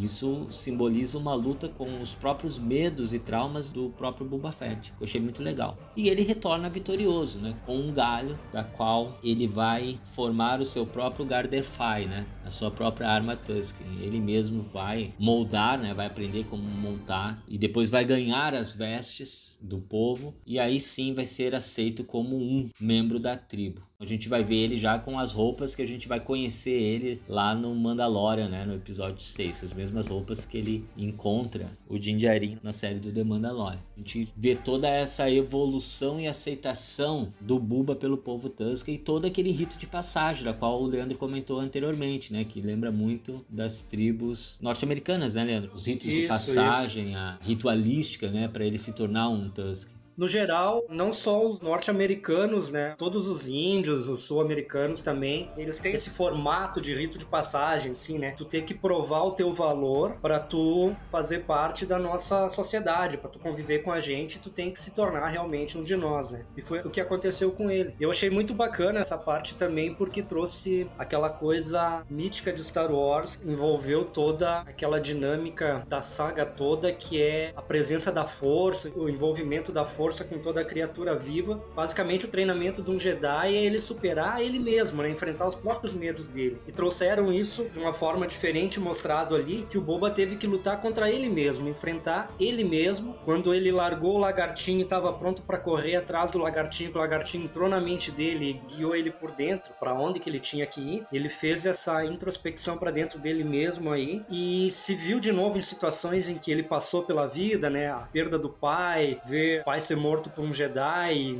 desde cedo, ele tá numa situação difícil dentro do Sarlacc, ter que lutar pela própria vida, e trouxe tudo isso de volta na mente dele e fez com que ele mesmo superasse os próprios medos e seguisse adiante. Explicando um pouco também por que dessa postura dele, tornando ele um novo homem, vamos dizer assim, né? Ele teve uma outra identidade dele mesmo, uma outra forma de ver as coisas, uma outra maneira de encarar as situações, né? Nilson, foi isso que tu viu ou tu tem uma outra visão aí da coisa? Eu acho que nesse momento aí que ele é vestido daquela forma. Eu acho que começa a ligação da série do livro do Buba com o Mandaloriano, porque a gente só viu lá em Mandalorian o Buba chegando com aquelas vestimentas que não sabia o que que era, o que que tinha acontecido, só que ele estava vestido daquela forma. Todo arranhado. Exatamente. Aí começa a mostrar o outro lado, o que que aconteceu para chegar naquele momento lá com o Din Djarin e ele tá com a Fennec, ninguém sabia por que que ele estava com a Fennec. Uhum. Vai mostrando com o tempo como é que ele formou essa parceria com ela e as ligações da série do Buba. Ao longo da série a gente vai ver um monte de ramificações que vai acontecendo. A gente vai falar isso mais tarde. Todas as ramificações que tá ligando o livro de Boba Fett com o Mandalorian e com a saga original especialmente, que vem logo depois do episódio 6 aí. Tudo isso tá ficando intrínseco, né? Tá ficando uma grande bola de neve que ali na frente poderemos, sei lá, tô chutando um tiro na lua, mas poderá ter daqui a pouco participação do Boba Fett na série do The Mandalorian. Possível, talvez, sim, talvez não. Tá tudo muito ligado, né? Tanto que no livro do Boba Fett tivemos praticamente dois episódios inteiros que era do The Mandalorian e não do Buba, para mostrar a ligação do Mandaloriano com o Boba Fett. Também não foi compreendido, mas o que eu quero dizer é essa ligação que está acontecendo entre as séries. E isso eu acho muito bacana, essa ligação que está acontecendo. E neste momento mostra o que aconteceu até ele usar aquelas roupas e por que que ele estava usando e o link feito quando ele busca a armadura dele. Achei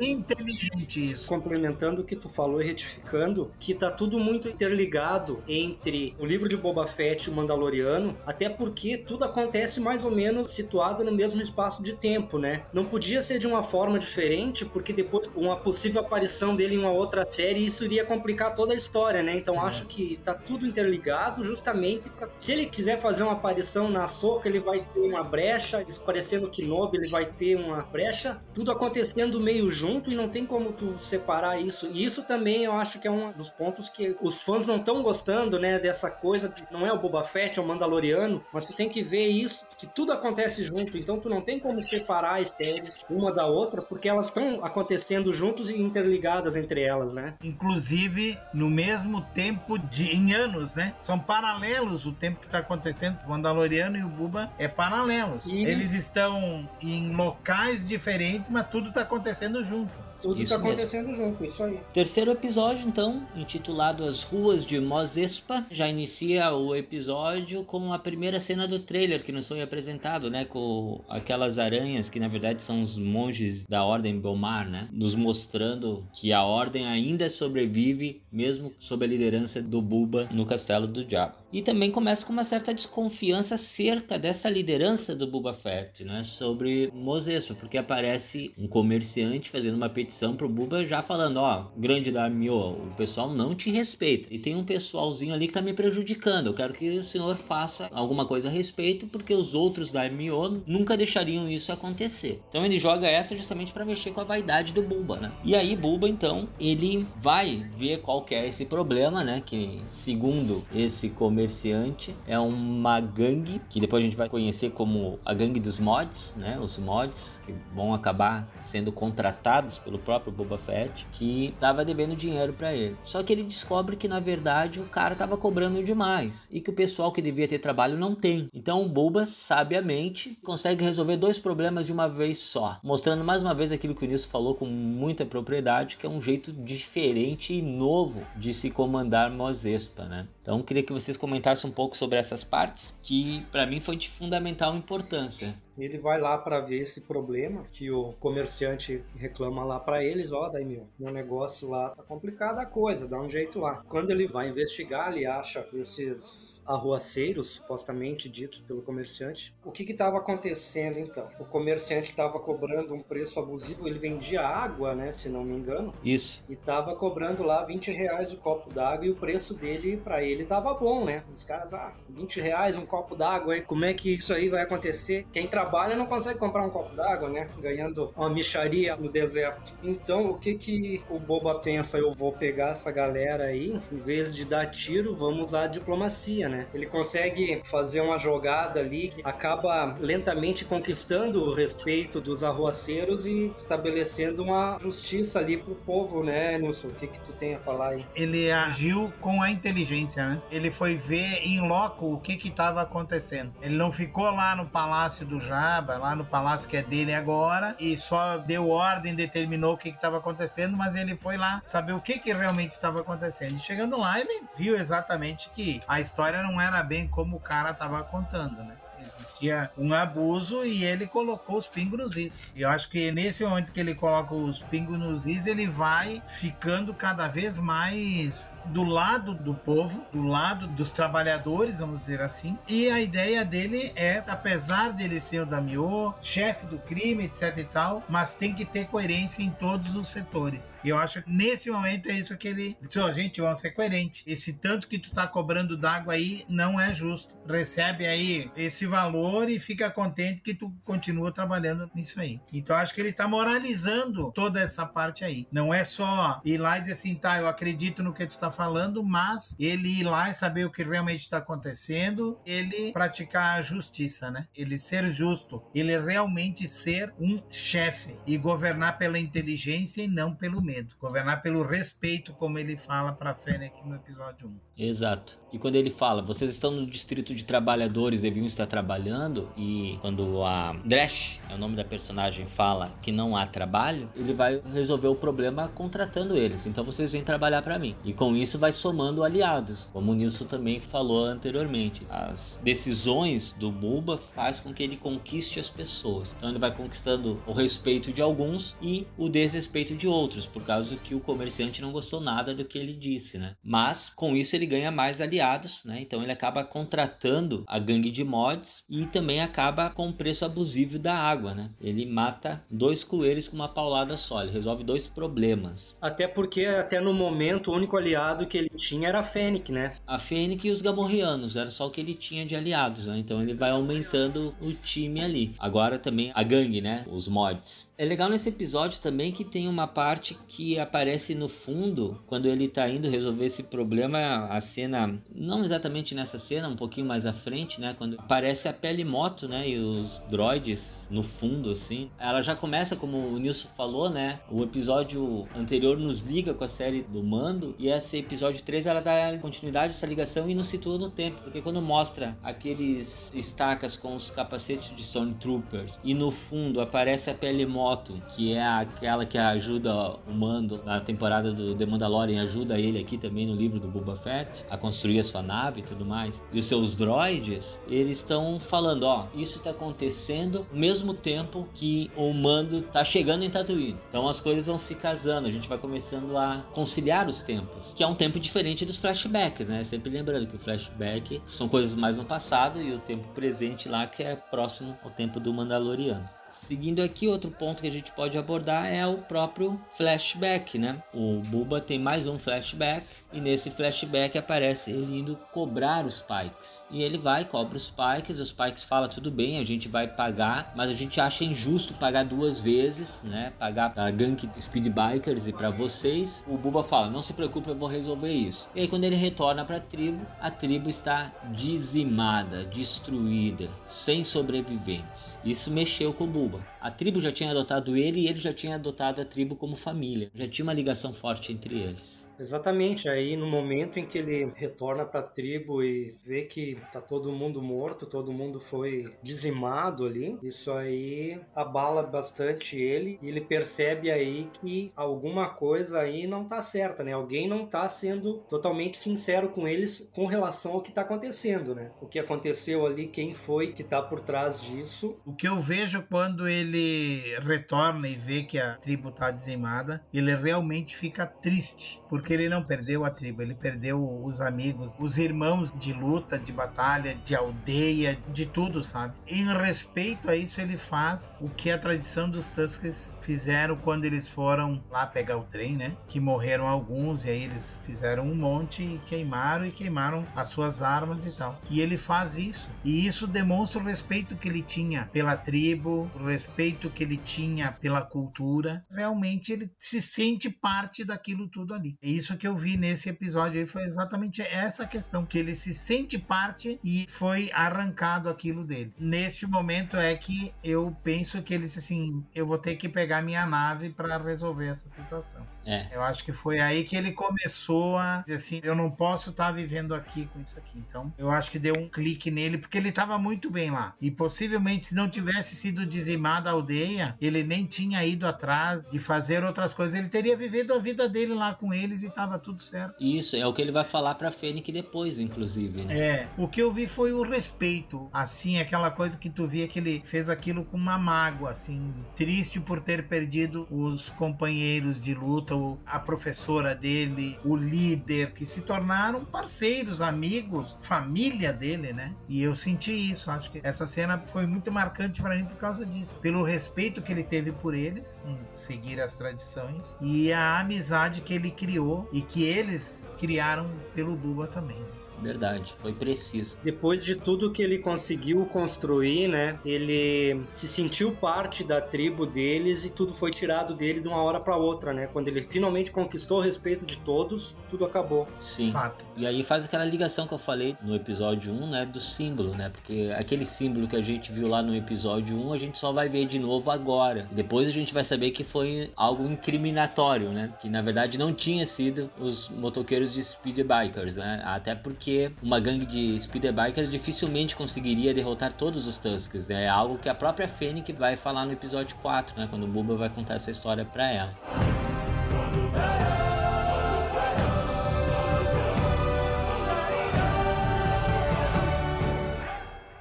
Dando continuidade, o Buba é tirado do seu devaneio, né? Ele é acordado do banco de Bacta por ninguém menos do que o próprio Black Chrysanthemum, né? Fazendo jus ao seu trabalho para os Huts, né? Os Huts tinham falado para o Buba, né, que ele devia cuidar enquanto dormisse. E aí então nós temos uma cena de ação que o Leandro se referiu antes, né, que é justamente o Black Chrysanthemum atacando o Buba e fazendo com que todos os aliados do Buba daquele momento entrassem em cena, tanto os guardas gamorreanos quanto os mods para proteger o Boba Fett. E quem acabou resolvendo a situação, na verdade, não foi nenhum deles, foi a própria Fennec, como sempre, a Fennec resolvendo os problemas do Boba. E falando em Fennec, cara, dos personagens novos, acho que a Fennec Shand é a única personagem que não recebeu nenhuma crítica de ninguém. Todo mundo gosta dela, cara. Assim, depois que a Disney assumiu ali. Falando em Fennec Shand, alguém sabe o nome da atriz aí? Minha Wen. 58 anos na flor da idade e fazendo toda a diferença, né? é uma personagem que não teve negativa, né? Eu acho que todo mundo gosta dela, todo mundo curtiu e ela faz por merecer, né? Até agora perfeita. Desde o primeiro momento que ela apareceu, um personagem bem montado, né? Bem introduzido de uma forma bem sutil que foi crescendo e se igualou, né? Se equiparou a todos os outros das séries que ela Sim. apareceu, porque ela aparece no Mandaloriano também, né? Tá de igual para igual com todos eles. Sim, aparece em Bad Batch, inclusive dando uma surra no Cad Bane, né? Exato. Que foi show Verdade. de bola. Falando das atuações, eu acho que tem que se falar da das atuações dos atores, porque no momento em que eles encarnam o personagem, eles se tornam o personagem. E eu penso que não podiam ter escolhido uma atriz melhor para Fennec, né? Foi a, a Ming que fez a Mulan, não foi? Foi. Foi muito bem feita, muito bem interpretada. E eu tenho quase certeza que muito da interpretação da Mulan ela trouxe também para Fennec, assim. Como eu falei antes, ela é uma assassina em perfeito. Eu acho que é por isso que gostam dela. Ela é centrada, ela tem o foco, ela tem o objetivo, ela sabe o que fazer, sabe quando fazer. Ela entrou na hora certa lá para terminar combinar com o Crisantan. E aí, quando eu falei que ela tem mil apetrechos naquela arma dela, ela tira uma faca que está enrustida dentro do cabo, crava na mão do Crisanta e ele cai para dentro do fogo. E daí contiveram o cara, que de lá ele não tinha como sair. Mas ela tá indo muito bem. Eu acho que merecidamente não tem que ter uma crítica para Fênix, nem enquanto personagem, nem enquanto atuação, quanto atriz, ela tá sendo cirúrgica. Verdade, é perfeito. E a cena que se segue é uma cena curiosa, né? Porque aparece os gêmeos pedindo desculpa. Chega assim, ó, foi a gente que mandou o Black Crisanta te matar, mas ó, aqui tá a compensação. Aceite esse presente como tributo. A gente tá se retirando. E aí o Buba vai questionar o porquê. Ele vai falar que o prefeito Moxais traiu a todos. E aqui a gente começa a perceber então aquela cena lá do episódio 2, né? Porque o Moxais foi falar que era pro Buba pesquisar mais e saber que os Huts estavam no pedaço. Porque queria jogar um contra o outro. Foi uma estratégia, porque se jogasse um contra o outro ele estaria livre e acabaria os problemas. E aí os gêmeos se retiram. Ele fala: Ó, nós vamos nos retirar por causa disso. o prefeito nos enganou, eles estão junto com os Pikes. E aí então, Buba solta o prisioneiro, Black Kissandra. Ele poderia exterminar, poderia fazer qualquer coisa. Inclusive, os gêmeos falou: pode ficar com ele, faz o que quiser. E a escolha do Buba, mais uma vez, mostrando aquela inteligência que o Nilson ressaltou durante toda a nossa apresentação aqui no podcast, foi libertar ele. Dizer, cara, sem ressentimento, era só um negócio, pode ir, tu tá livre. E que foi o que precisava, na verdade, para ele poder depois chamar ele pro seu lado, né, para trabalhar junto com o Buba. E os gêmeos presenteiam o Boba Fett com um rancor. Olha só que interessante. E mais interessante que isso, que o domador do Rancor é o Dani Trejo, né? Mais uma vez acentuando a sua parceria com Robert Rodrigues, que em todos os filmes do Robert Rodrigues o Dani Trejo aparece de uma forma ou de outra, né? E não foi diferente nesse episódio do livro de Boba Fett e nos mostra também outro ponto de vista sobre os Rancors, né? Que a exemplo dos Tuskers, né? Que a gente tinha aquela visão mais violenta, a gente teve uma visão mais humana deles nos episódios do Boba Fett. Mesma coisa em relação aos Rancors. A gente tinha só a parte selvagem deles, né? Bestial, mas a gente descobre que eles são animais com sentimentos, que se apegam, que sofrem, que precisam ter uma relação e o Buba vai explorar essa relação. E eu achei muito legal mesmo. Isso aí, mostra esse outro lado dos Rancors são animais sensíveis e fiéis a seus donos, né? Que precisam de atenção e o carinho do dono também. E o seu domador, o Dani Trejo, que é um cara que há muito eu queria ver na saga, que não tinha um papel melhor para ele do que domador de Rancor, né, cara? Ficou muito bem montado o personagem, muito bacana. Ele é um cara fantástico, acompanho o trabalho dele já há algum tempo, achei bem legal. A partir daí, o Boba começa a criar o seu vínculo, né, com um novo animal de estimação. Eu fiquei pensando, né, a gente viu um pouquinho dos Rancor, acho que no episódio 6. Na verdade, a gente não viu o Rancor sendo afetuoso, por assim dizer, mas os domadores dele sim, né, choraram e tal, porque foi uma coisa que eles sentiram realmente a morte do Rancor naquele momento, como se fosse um bichinho de pelúcia, um cachorrinho que eles tinham de estimação. Então isso mostra essa relação. A outra relação que a gente tem também é no episódio do Bad Batch, que eles vão resgatar ou vão capturar, ou vão pegar a Muti. Uhum. Ela se demonstra afetuosa quando ela tá calma e não estão atacando ela e tal. Ela não se demonstra um bicho que realmente seja violento, vamos dizer assim. Casualmente eles vão pegar para os Jabas, não é? Para os Huts. Isso. E aí eu fiquei pensando se a Muti não é a mesma que os Huts deram para o Boba Fett. Não existe nenhuma situação que fala que se ela é ou não, mas os Huts eles tinham ido capturar a Muti, né? Então eu achei bacana mostrar esse outro lado do Rancor, dele ser um animal de estimação, apesar do jeito grotesco e violento que ele tem. Sim. A Muti pode ser até a mãe dela, não sabe, né? Porque esse que o Buba recebeu é um macho, né? Então é. pode ser a Mutt.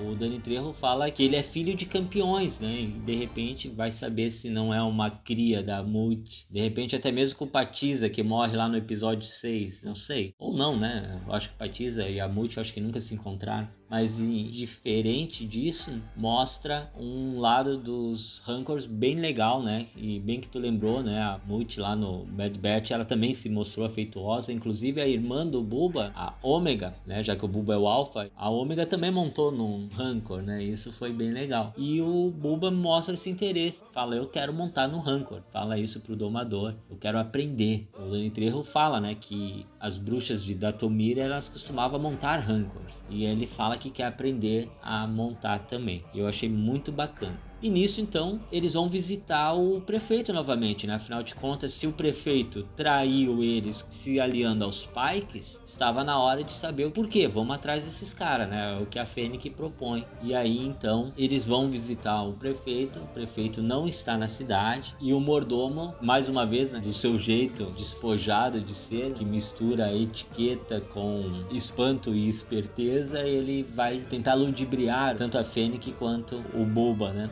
E foge também. A gente tem uma perseguição, uma perseguição ao mordomo do prefeito. A gangue de mods com suas lambretas coloridas percorrem a cidade para tentar capturá-lo, justamente para ser interrogado para saber o que é que o prefeito está aprontando. A respeito dessa perseguição aí, achei a cena em si legal eles já participar junto com o Buba numa perseguição e tal. Só achei que os efeitos especiais ficaram muito aquém do que eles poderiam fazer. Eu penso que não ficou legal assim, os efeitos especiais falharam bastante aí naquela corrida das motos, sem falar que eu já comentei em off aí com o pessoal, elas eram muito coloridas para Mozespa, né? No sentido de que Mozespa é mais underground. Sim. Se eles tivessem pegado o Caquedo lá de Buntaeve e montado as motos, teria ficado mais bacana. Umas motos remendadas do que umas motos coloridas, assim, né? Mas a cena em si ficou bacana, da participação deles de estar junto com o Buba. Achei que ficou legal. O mordomo ali, né, espertamente fugiu, só não deu certo, né? Acabou nas garras do Buba novamente.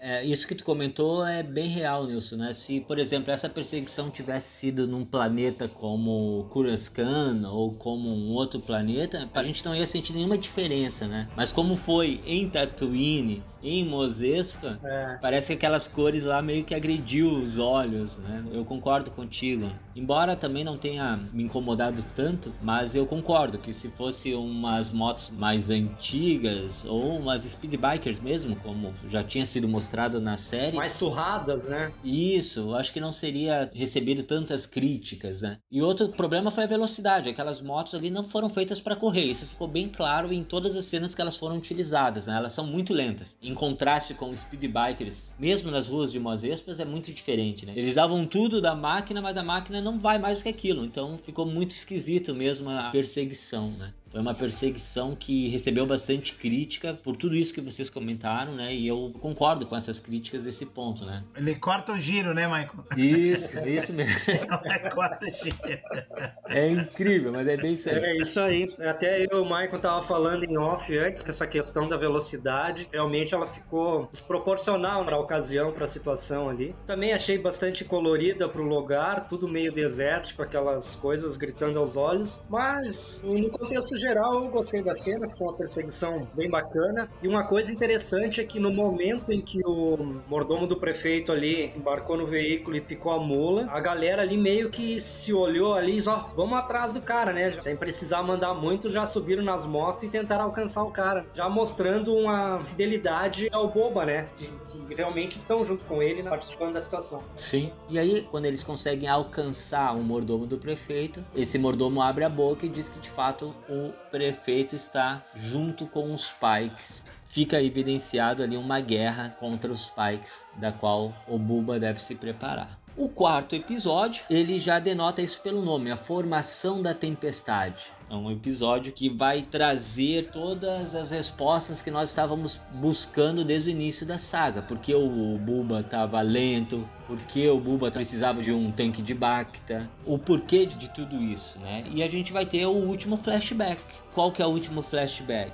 é justamente ele buscando, como o Nilson falou, né? Ele procurando a nave. Então ele aparece já olhando o castelo na época do Bibi Fortuna, pensando como recuperar a nave dele. Então ele tá com dois pensamentos, ele quer a nave quer a armadura, ou seja, ele quer a vida dele de volta. E aí no fundo ele vê um clarão, que é um clarão que a gente já tinha visto lá na série do The Mandalorian, naquele episódio 5 da primeira temporada chamada A Pistoleira, aonde que nos é apresentado a Fênix Shand. No final daquele episódio da temporada 5, a Fênix é encontrada por uma sombra, não mostra quem é a sombra, né? Mas agora nesse episódio do Boba fica evidenciado que era o próprio Boba Fett ele vai até lá, encontra a Fênix abatida e ele salva ela. Como é que ele salva ela? Ele leva a Fênix até algum ponto aos redor de Mos Eisley, né? Ele não especifica exatamente onde é que é, ele só fala que fica ao redor de Mos Eisley. Deve ser ali por Anchorhead ou algum lugar parecido, né? Para o modificador salvar a vida dela. Chegamos a um personagem novo ali, né? Que é um cara que faz as modificações mostrando, ou pelo menos apresentando como aquele grupo de mods, né, de mods por causa que são modificados, aquele grupo cyberpunk que trabalha para ele conseguiu as suas modificações. E é curioso porque esse modificador é um músico chamado Thundercat, é um baixista inclusive, Leandro. E a música que tá tocando nessa parte do episódio é uma música dele. Então ele foi chamado para esse episódio para fazer esse papel e colocaram a trilha dele no fundo ali para dar ênfase né, ao próprio personagem. E ele então salva a Fennec fazendo aquelas modificações que a Fennec mostra pro Mandaloriano lá no episódio 6 da segunda temporada do The Mandalorian. Porque ela tinha levado um tiro na barriga, né? Então para sobreviver ela teve que fazer umas modificações. E foi engraçado ali que quando o Buba pergunta pro modificador o seguinte: "Tá, e tu não vai fechar isso aí, né?" E ele fala o seguinte: "E tampar esse maquinário maravilhoso, né? Ou seja, esconder o serviço bom que eu fiz? Não, vai ficar assim, né?" E aí quando a Fennec acorda, ela ouve a história do Buba, né? Ela primeiro duvida, ela fala que o Buba Fett tá morto e o Buba falou que esteve, mas que não tá mais, né? No sentido de que ele esteve dentro do Sarlacc, mas saiu. E aí ele conta a história dele resumidamente para ela e diz que um grupo de Nictus em Speederbikers tinha matado toda a sua família Tusken. E a Fennec fala o seguinte: "Olha, acho muito difícil", já dando o indício que não tinha sido o grupo de Nicto que tinha derrubado e matado os Tuskens. E aí o Bulba pede ajuda dela. Fala o seguinte, olha, eu preciso recuperar minha nave. Tu me ajuda nisso, né? Por causa que ela fala que pagaria o dobro da recompensa para deixar ela aí. E ele fala: "Não, eu não quero recompensa. Eu quero que tu me ajude. Eu não tô interessado em dinheiro. Eu quero que tu me ajude a recuperar minha nave." Aí depois disso a nossa dívida está quitada. Ainda bem que o modificador que mexeu na Fênix sabia o que estava fazendo, né? Porque senão ela ia acordar e ia estar tá que nem o C3PO quando o jovem Anakin estava montando com os fios para fora, aquela coisa toda. Imagina o susto da mulher quando acordou. Verdade. Mas foi bem interessante essa parte que explica exatamente por que, que quando o Boba aparece lá no Mandaloriano, a Fênix está junto com ele. Porque ele salvou ela, ela estava lá praticamente morta, ela foi modificada, foi feito um aprimoramento nela para que ela voltasse a viver e tal. E em troca disso, ela vai ajudar o Boba a recuperar a nave dele, que foi também um ponto bem legal, né? Que a gente reviu aquela nave conhecida, ouviu alguns sons que marcaram a saga ali, né? Alguns efeitos da nave, o visual todo. Foi uma coisa bem legal ali, né, Nilson? Voltando lá no início, acho que quando ele encontrou a Fênix daquele jeito, ele podia simplesmente virar as costas e ir embora. Exato. Mas eu acho que também ele teve teve aquela relação de salvar uma pessoa como ele também foi salvo. E ele reconheceu ela, né? Teve isso também. Sim, ele tanto que ele disse: "Ah, você é Fênix Shand, assassina, não sei lá o que, não sei lá o que". E levar ela para lá e salvar ela, ele não estava pensando na recompensa, ele não estava pensando em ela ajudar ele, mas ele estava fazendo a parte dele que é ajudar alguém que estava ferido, né? Eu acho que ela teve um upgrade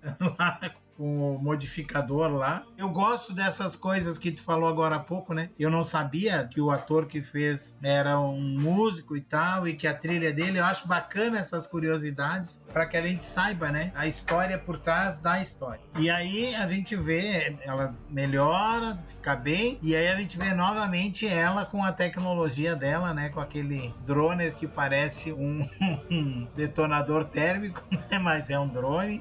E eu fiquei pensando se os detonadores térmicos não podem ser drones também ir lá e explodir alguma coisa. Mas enfim, ela escaneia, na verdade, o Palácio do Jabba. Muito bacana essa trama e como é que ele vai buscar a nave. Eu só fiquei sentindo que eles mudaram o nome da nave do Bumba, né?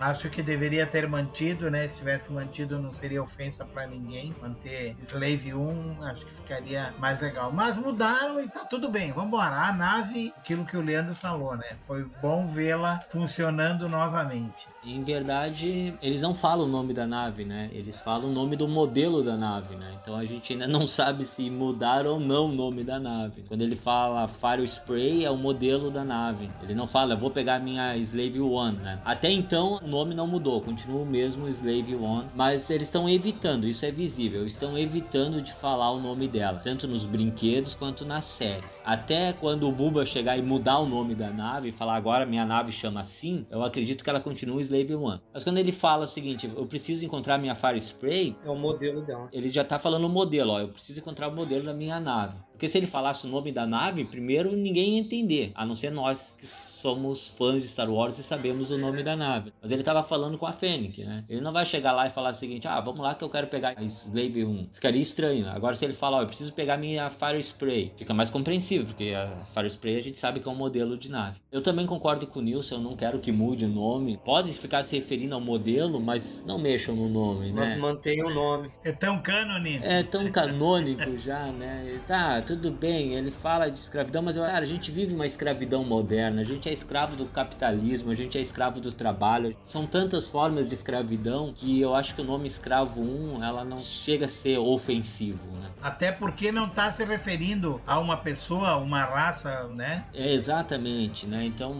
eu, eu, eu penso nisso, né? Eu acho que daria para deixar, né? Tudo bem, a gente sabe que eles estão evitando falar o nome da nave. Tudo bem, pode evitar quanto quiser, é só não trocar o nome que eu acho que ficaria legal. A menos que o Buba resolva trocar o nome. Ó, agora a Slave 1 não vai mais chamar Slave 1, vai se chamar tal. Aí tudo bem, ele é o dono da nave, ele pode fazer isso, né? Enquanto isso não acontecer, eu tô com o Nilson nessa, né? Espero que continue o mesmo nome. Mas é só para situar os ouvintes que até então não foi dito nada sobre mudança do nome, né? O Fire Spray é o modelo da nave, parece até propaganda de shampoo, né? Nilson Fire Spray, olha.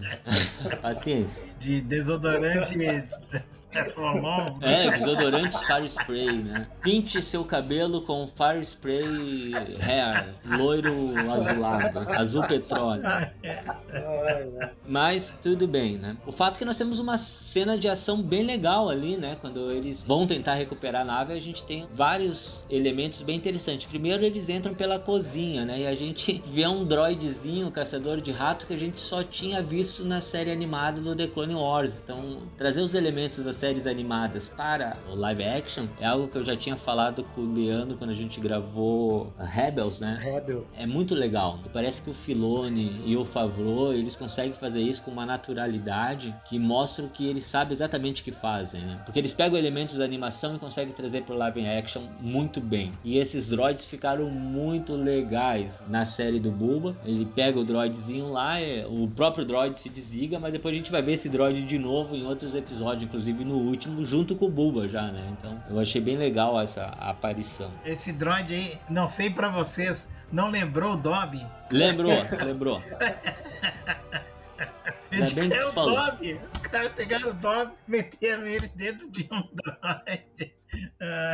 Até as orelhas lembram um pouco. Exato.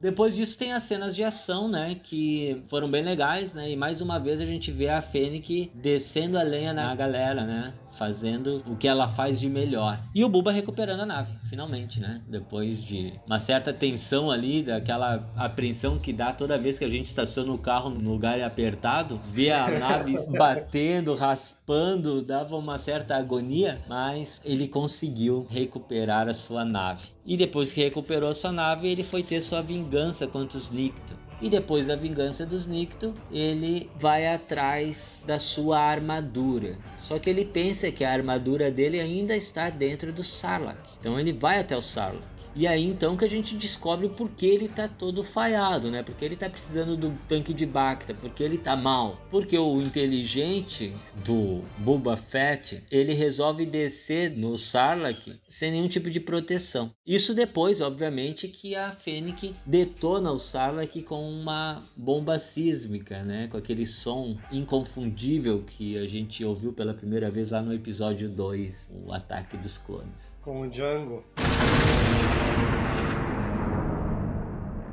Realmente a gente vê ele lixando a nave lá daquele jeito, chega a dar uma dor no coração. Ele morrendo, achando espaço, criando espaço para poder manobrar a nave. Claro que ela devia estar num canto remoto, né? Porque certamente não tinham acesso, sei lá. Mas enfim, quem salva a pátria novamente é a Fênix, né? Com um tiro certeiro, né? Para abrir as portas lá. A busca da nave dele, eu acho que resgata uma parte da identidade do Buba, né? Resgata uma parte da história dele. Ele tá no chão dele, na nave dele. Então acho que isso aí foi bacana pra caramba, porque falar da nave do Buba, e por enquanto ainda fala da Slave, é falar do Buba e falar do Buba. Lembra-se da nave dele e ponto. É verdade, Nilson. Isso que tu falou de rever a nave do Buba aí dá aquela emoçãozinha que nem no momento em que é quase igual quando a Ray e o Finn estão fugindo e aparece a Millennium Falcon lá, né? O cara olha, olha lá, pra nós a Slave One, né?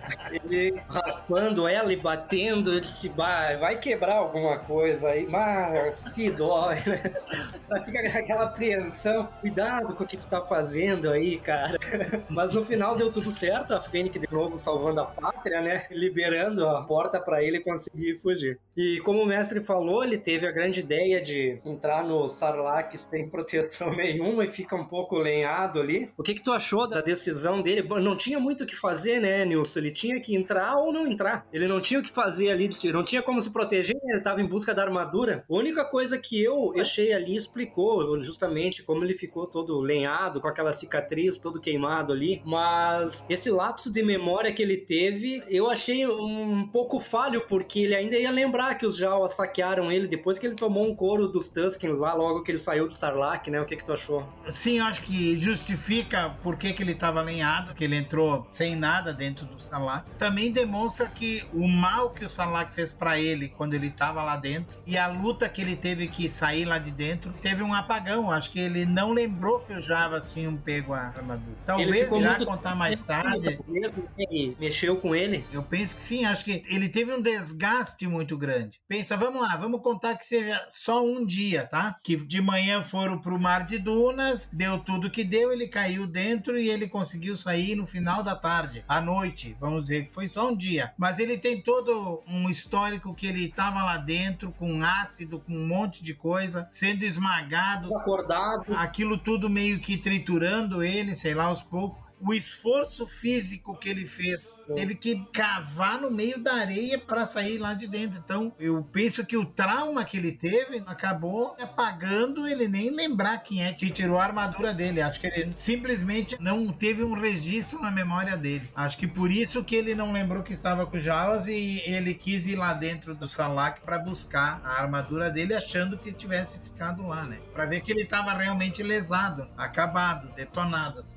Sabe que eu não tinha pensado por esse ponto de vista, mas agora que tu falou, faz bem sentido mesmo. Faz, faz sentido. A experiência que ele teve foi muito traumática, né? Tanto é que quando ele foi guiado pelaquela lagartixa lá dos Tusk, ele revive momentos dentro do Sarlacc, então ele, ele tá muito perdido, né? Aquilo lá mexeu demais com ele. E ele não lembrou, certamente ele falou, ó, eu saí, eu acho que a minha armadura ficou ali dentro. Tanto é que a Fênix fala, então ela já foi dissolvida. E ele fala, não, ela é de Beskar, né? Ela não vai ser dissolvida assim. E quando ele desce, ele acaba se prejudicando. Tanto é que a própria Fênix fala: Ó, oh, tu vai precisar de um tanque de Bacta, que é o que ele vai conseguir depois. E depois disso se segue uma das falas mais interessantes que tem, né? Por causa que o Buba começa a falar o seguinte: Olha, eu tô cansado de trabalhar para idiotas que tentam nos matar. Eu não quero mais ser um caçador de recompensa. Ele fala isso. E a Fênix conversa com ele falando: Ó, oh, não é fácil largar. O nosso destino é isso. E ele fala que não que ele já deixaria de ser um caçador de recompensa se a família Tusk dele tivesse permanecido viva. Ele falou: Ó, oh, eu estava vivendo com os Tusks, eu já ia deixar de ser um caçador de recompensa. Corroborando com aquilo que nós falamos anteriormente, que o Nilson comentou e que tu também comentou, Leandro. Dizendo que ele já ia, de certa forma, se os Tusks não tivessem sido mortos, ele teria ficado com eles, teria tido uma nova vida. Mas como eles morreram, e o Buba então foi atrás da nave, foi atrás da armadura, para primeiro buscar buscar vingança contra aqueles que mataram a sua família e depois, então, matar o Bibi Fortuna e se tornar o novo manda-chuva do pedaço. Ele quer mudar, ele não quer mais trabalhar para idiotas que tentam matar ele, né? E aqui ele tá fazendo uma alusão ao próprio Jabba, né? Que quando ele manda recuperar o Han Solo, a gente vê isso lá no episódio 5, mas a gente não vê os filmes ele entregando o Han Solo pro Jabba, a gente vê isso nos quadrinhos. E até ele conseguir fazer isso, acontece um monte de coisa. O Han Solo é roubado, ele tem que recuperar e nesse meio tempo o Jabba coloca a cabeça do próprio Boba Fett a prêmio. Ou seja, o cara que ele contratou para fazer o serviço, ele coloca também a cabeça dele a prêmio. Então ele tem outros caçadores de recompensa tentando matar o Fett. E claro que ele vai conseguir sair vitorioso de todos esses desafios, chegar lá pro Jabba e falar, ó, tá aqui o que eu te prometi, tira o prêmio da minha cabeça e tá tudo certo. Mas ele começa a perceber que é injusto, né? Que é uma profissão injusta. Se é para trabalhar, que seja nos termos dele. Que ele seja o senhor. Que ele faça do jeito que ele acha que deve ser. E aí ele convida a Fênix. Ele fala pra Fênix que ela tá livre, ela pode fazer o que ela quiser, mas se permanecer com ele, ele promete fidelidade, que é algo que provavelmente ela não encontraria nesse mundo de caçadores de recompensa. E ele fala algo bonito, né? Que nos faz lembrar de novo dos Tuskers, né? Porque ele fala o seguinte, olha, que para sair longe não dá para ir sozinho, é preciso de uma tribo, né, uhum. fazendo uma alusão aos próprios Tuskers. A própria Fênix fala que os Tuskers tinham deixado ele fraco, e ele falou não, eles me deixaram forte. E aí que ele fala, né, que sozinho não se vai a lugar nenhum, que é necessário uma tribo. Uhum. E aí então a Fênix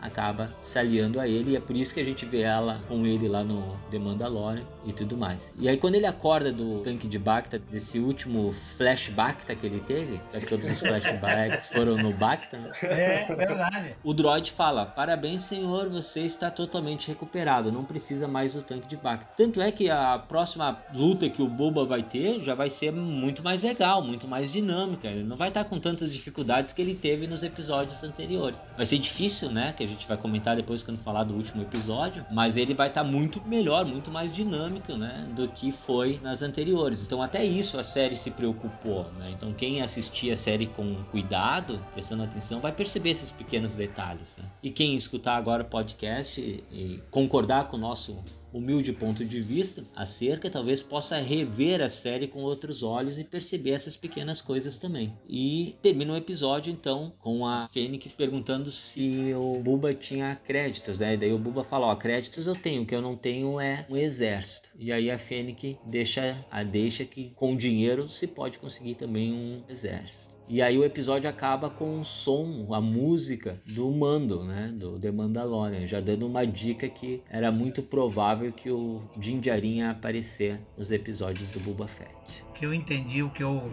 vejo disso tudo, algumas coisas que a gente já meio que sabe, né? Primeiro lugar, caçadores de recompensa sempre ganham bem, sempre tem muito dinheiro. E o Buba tinha os créditos dele guardados, não sei aonde, possivelmente na nave, né? Mas ele tinha os créditos dele guardados e tinha bastante. Eu acho que quando a Fennec fala que é difícil largar, é por causa exatamente disso, né? Bons caçadores de recompensa, bons assassinos são bem remunerados porque fazem o seu trabalho bem feito. Eu creio que é por isso que seja difícil, porque o dinheiro é necessário para tudo para ter uma boa nave, para ter bom acesso, bom equipamento, tudo isso realmente custa dinheiro. Ah, mestre Marta, lembrando que tem uma passagem interessante que a gente esqueceu de comentar aí. Tem uma cena bem interessante lá no santuário da nossa amiga Garça que o Black Crisanta tá lá tomando as suas cervejas, né? Tomando Seus uma drinks lá e tá meio indignado com a galera lá ganhando um dinheiro e jogando e apostando, os Trandoshano, todo mundo feliz lá. E ele não satisfeito com a situação ali, começa a dar uma depressão nele, tudo que aconteceu, teve que ser entregue como troféu pro Boba Fett, para aqueles miseráveis, daqueles gêmeos, tudo subiu pra cabeça e ele partiu pra cima da galera, né? E foi para destroçar a galera toda lá, né? E nisso a Garça diplomaticamente diz para ele: Calma, meu amigo, eu te conheço, eu sei que tu é um grande guerreiro, tu é muito poderoso. Se tu quiser, ninguém é páreo pra ti aqui. Tu é o Black Santa, tu é um gladiador o mais poderoso de todos aí. Vamos fazer o seguinte: deixa esse coitado, esse Trandoshano ir embora. Eu perdoo as tuas dívidas aqui, tu bebe à vontade, tu segue o teu caminho, né? Aí então ele pensa um pouco, dá mais uma esticadinha para dar aquela assustada no cara e tudo bem, né? Vai, segue o caminho dele. Mas nisso acontece também uma coisa importante, né? Uma aliança importante do Black Crescenta com o Boba Fett, né? O que, que o Boba Fett faz? Chama ele e diz: Ó, oh, tá numa ruim, né? Tá sem trabalho. Eu tenho um trabalho para ti se tu quiser. Lembrando que o Black K, nesse caso, ele não ouve a garça, né? Ele pega e arranca o braço do Trandoshano, né? E é sempre bom lembrar o teu amigo, o Capitão Solo, né? Que é sempre bom deixar o Hulk ganhar. ele gosta de arrancar braços, né? E não deu outra ali nesse infortúnio. Ele é especialista nisso, né? E, claro, né? Quando se trata de Trandoshanos com Wookies, a gente sempre vai ter essas desavenças, né? É verdade. Acho que aquela cena ali, ele travou, olhou para ela como se concordasse com toda a situação, mas no fundo é isso aí mesmo. Arrancou o braço da criança e disse assim: não é por causa de umas merreca aí que eu vou deixar de arrancar braço do Trandoshan. Tá aqui o dinheiro que eu te devo e o braço dele vai pro chão. Isso aí não é o problema, né? O braço vai crescer de novo depois. Sim, os membros dos Trandoshanos crescem novamente. Aí mostrou para ela o seguinte, ó, que não tem muita negociação com ele. Ele vai é, fazer o que tá na cabeça dele e vai partir para cima. Então, bem tranquilo. Só demonstrou que a raiva interior dele era maior do que a dívida que ele tinha. Isso aí. Então, quando ele sai ali já com a sua satisfação de ter arrancado um braço, o Boba chega para eles, ó, tu quer um trabalho, eu tenho um trabalho para ti, não trabalha mais pra esses caras que querem te matar e fica comigo que tu tá seguro, né? Já indo pro final do episódio, né, pros desfechos finais, ainda faltou uma reunião né, com os chefes de certos territórios de Tatooine. Então, Boba marca uma reunião com os Aqualish, os Clatonianos e os Trandoshanos, que são os grupos que controlam alguns territórios de Mozespa, né, que era um acordo que eles tinham desde o tempo do Bibi Fortuna algo que vai ser esclarecido só lá no episódio 6, na verdade, né? Mas por causa dessa reunião ali, a gente já fica de sobreaviso. E nessa reunião, o Boba pede apoio desses grupos contra os Pikes os grupos dizem que não, que não vão ajudar. Inclusive um catuniano abusadíssimo, né? Ele vai falar o seguinte pro Boba: "Tá, e por que tu tem que ser o daimyo, né? Eu posso te matar agora e assumir tudo". E nesse mesmo momento aí, o Rancor, ele cutuca a mesa, né? Porque eles estão jantando de forma bastante planejada, bem em cima da onde que fica o Rancor, né? E o Boba fala com toda a autoridade de um pai de pet, né? Calma, garoto, tá tudo bem, não se preocupe. E dá uma deixa para os clatonianos, né? Ó, eu acho que ele tá com fome. Dá um petisco lá para eles e todo mundo fica meio quieto, né? E aí o Buba continua e fala o seguinte, ó, se vocês não querem me ajudar, pelo menos não me atrapalhem. A única coisa que eu peço para vocês é neutralidade caso os Pikes peçam para me trair. Eu quero que vocês fiquem neutros. Então, os Trandoshanos fala que é aceitável, os Aquilish resmunga alguma coisa, provavelmente dizendo que concordavam, e os Clatonianos também acabam dizendo que fariam isso. E é óbvio que ia acabar rolando alguma traição nesse ponto. Mas o recado foi dado pelo Boba dizendo: Ó, eu tenho um rancor e não tenho medo de usá-lo. Isso aí, o Boba mostrou que ele tem um poder para enfrentar eles agora, né? Ele não tá tão despreparado quanto eles acham que ele tá, né? Isso, deu um aviso ali, né? Foi muito legal a sacada dessa cena, né? Foi muito bacana. Como ele conduziu essa reunião, Uhum. que fez com que aqueles que achavam que ele estava fraco pensassem duas vezes. Eles aceitaram muito fácil, né? Era de desconfiar, mas acho que ninguém desconfiou, na verdade, né? Que eles realmente fizeram o que fizeram no futuro. Isso também demonstrou naquele momento, concordo, para mostrar o quanto o Buba tava querendo ser o Damio e não só ser o Damio, mas como também ele ser moralizar as coisas em Tatooine, moralizar toda a situação de organização, de tudo que era para acontecer. Então, eu penso que aquela reunião bastou, ajudou muito para isso acontecer também, futuramente, né? Bom, então finalizamos aí ó, episódio 4. Eu acho que finalizamos essa primeira parte, né, mestre Marta, do nosso podcast. Episódios 1 a 4 comentados. Acho que foram feitos os comentários pertinentes a todos os episódios até agora, que mostramos o nosso ponto de vista. Não sei se vocês querem falar mais alguma coisa, mas de minha parte, eu acho que é isso. Essa primeira parte aí tá bem explicada. Teve muita gente que gostou, teve muita gente que não gostou. Fica a critério de cada um aí assistir e tirar a sua própria opinião. Queria só lembrar o pessoal aí que não conhece ainda o podcast de Force Wars, que entra lá no Spotify, tem vários episódios. Estamos nessa jornada de comentar as séries e animações Star Wars. Hoje comentamos sobre o livro de Boba Fett. Quem quiser entrar em contato com a gente aí, pode mandar um e-mail para nós aí no paccast.wars.gmail.com. Se concorda ou discorda aí dos nossos comentários referentes a esses episódios aí. Se alguém quiser acompanhar imagens, fotos, trabalhos e a nossa agenda aí, o Star Wars Caxias pode entrar lá no Instagram e conferir. Nós postamos coisas lá referente ao nosso grupo e sobre as atualizações dos episódios aí do podcast. Então, mestre Marta, eu encerro a minha participação por aqui. Eu sou o mestre Buzik, fui o copiloto de vocês aqui na aventura. Agradeço ao nosso braço armado Nilson e ao mestre Marta aí pela participação e até a próxima. Eu, né, Nilson Bevilacqua, também conhecido como Yarael Fett, também conhecido como braço armado aí do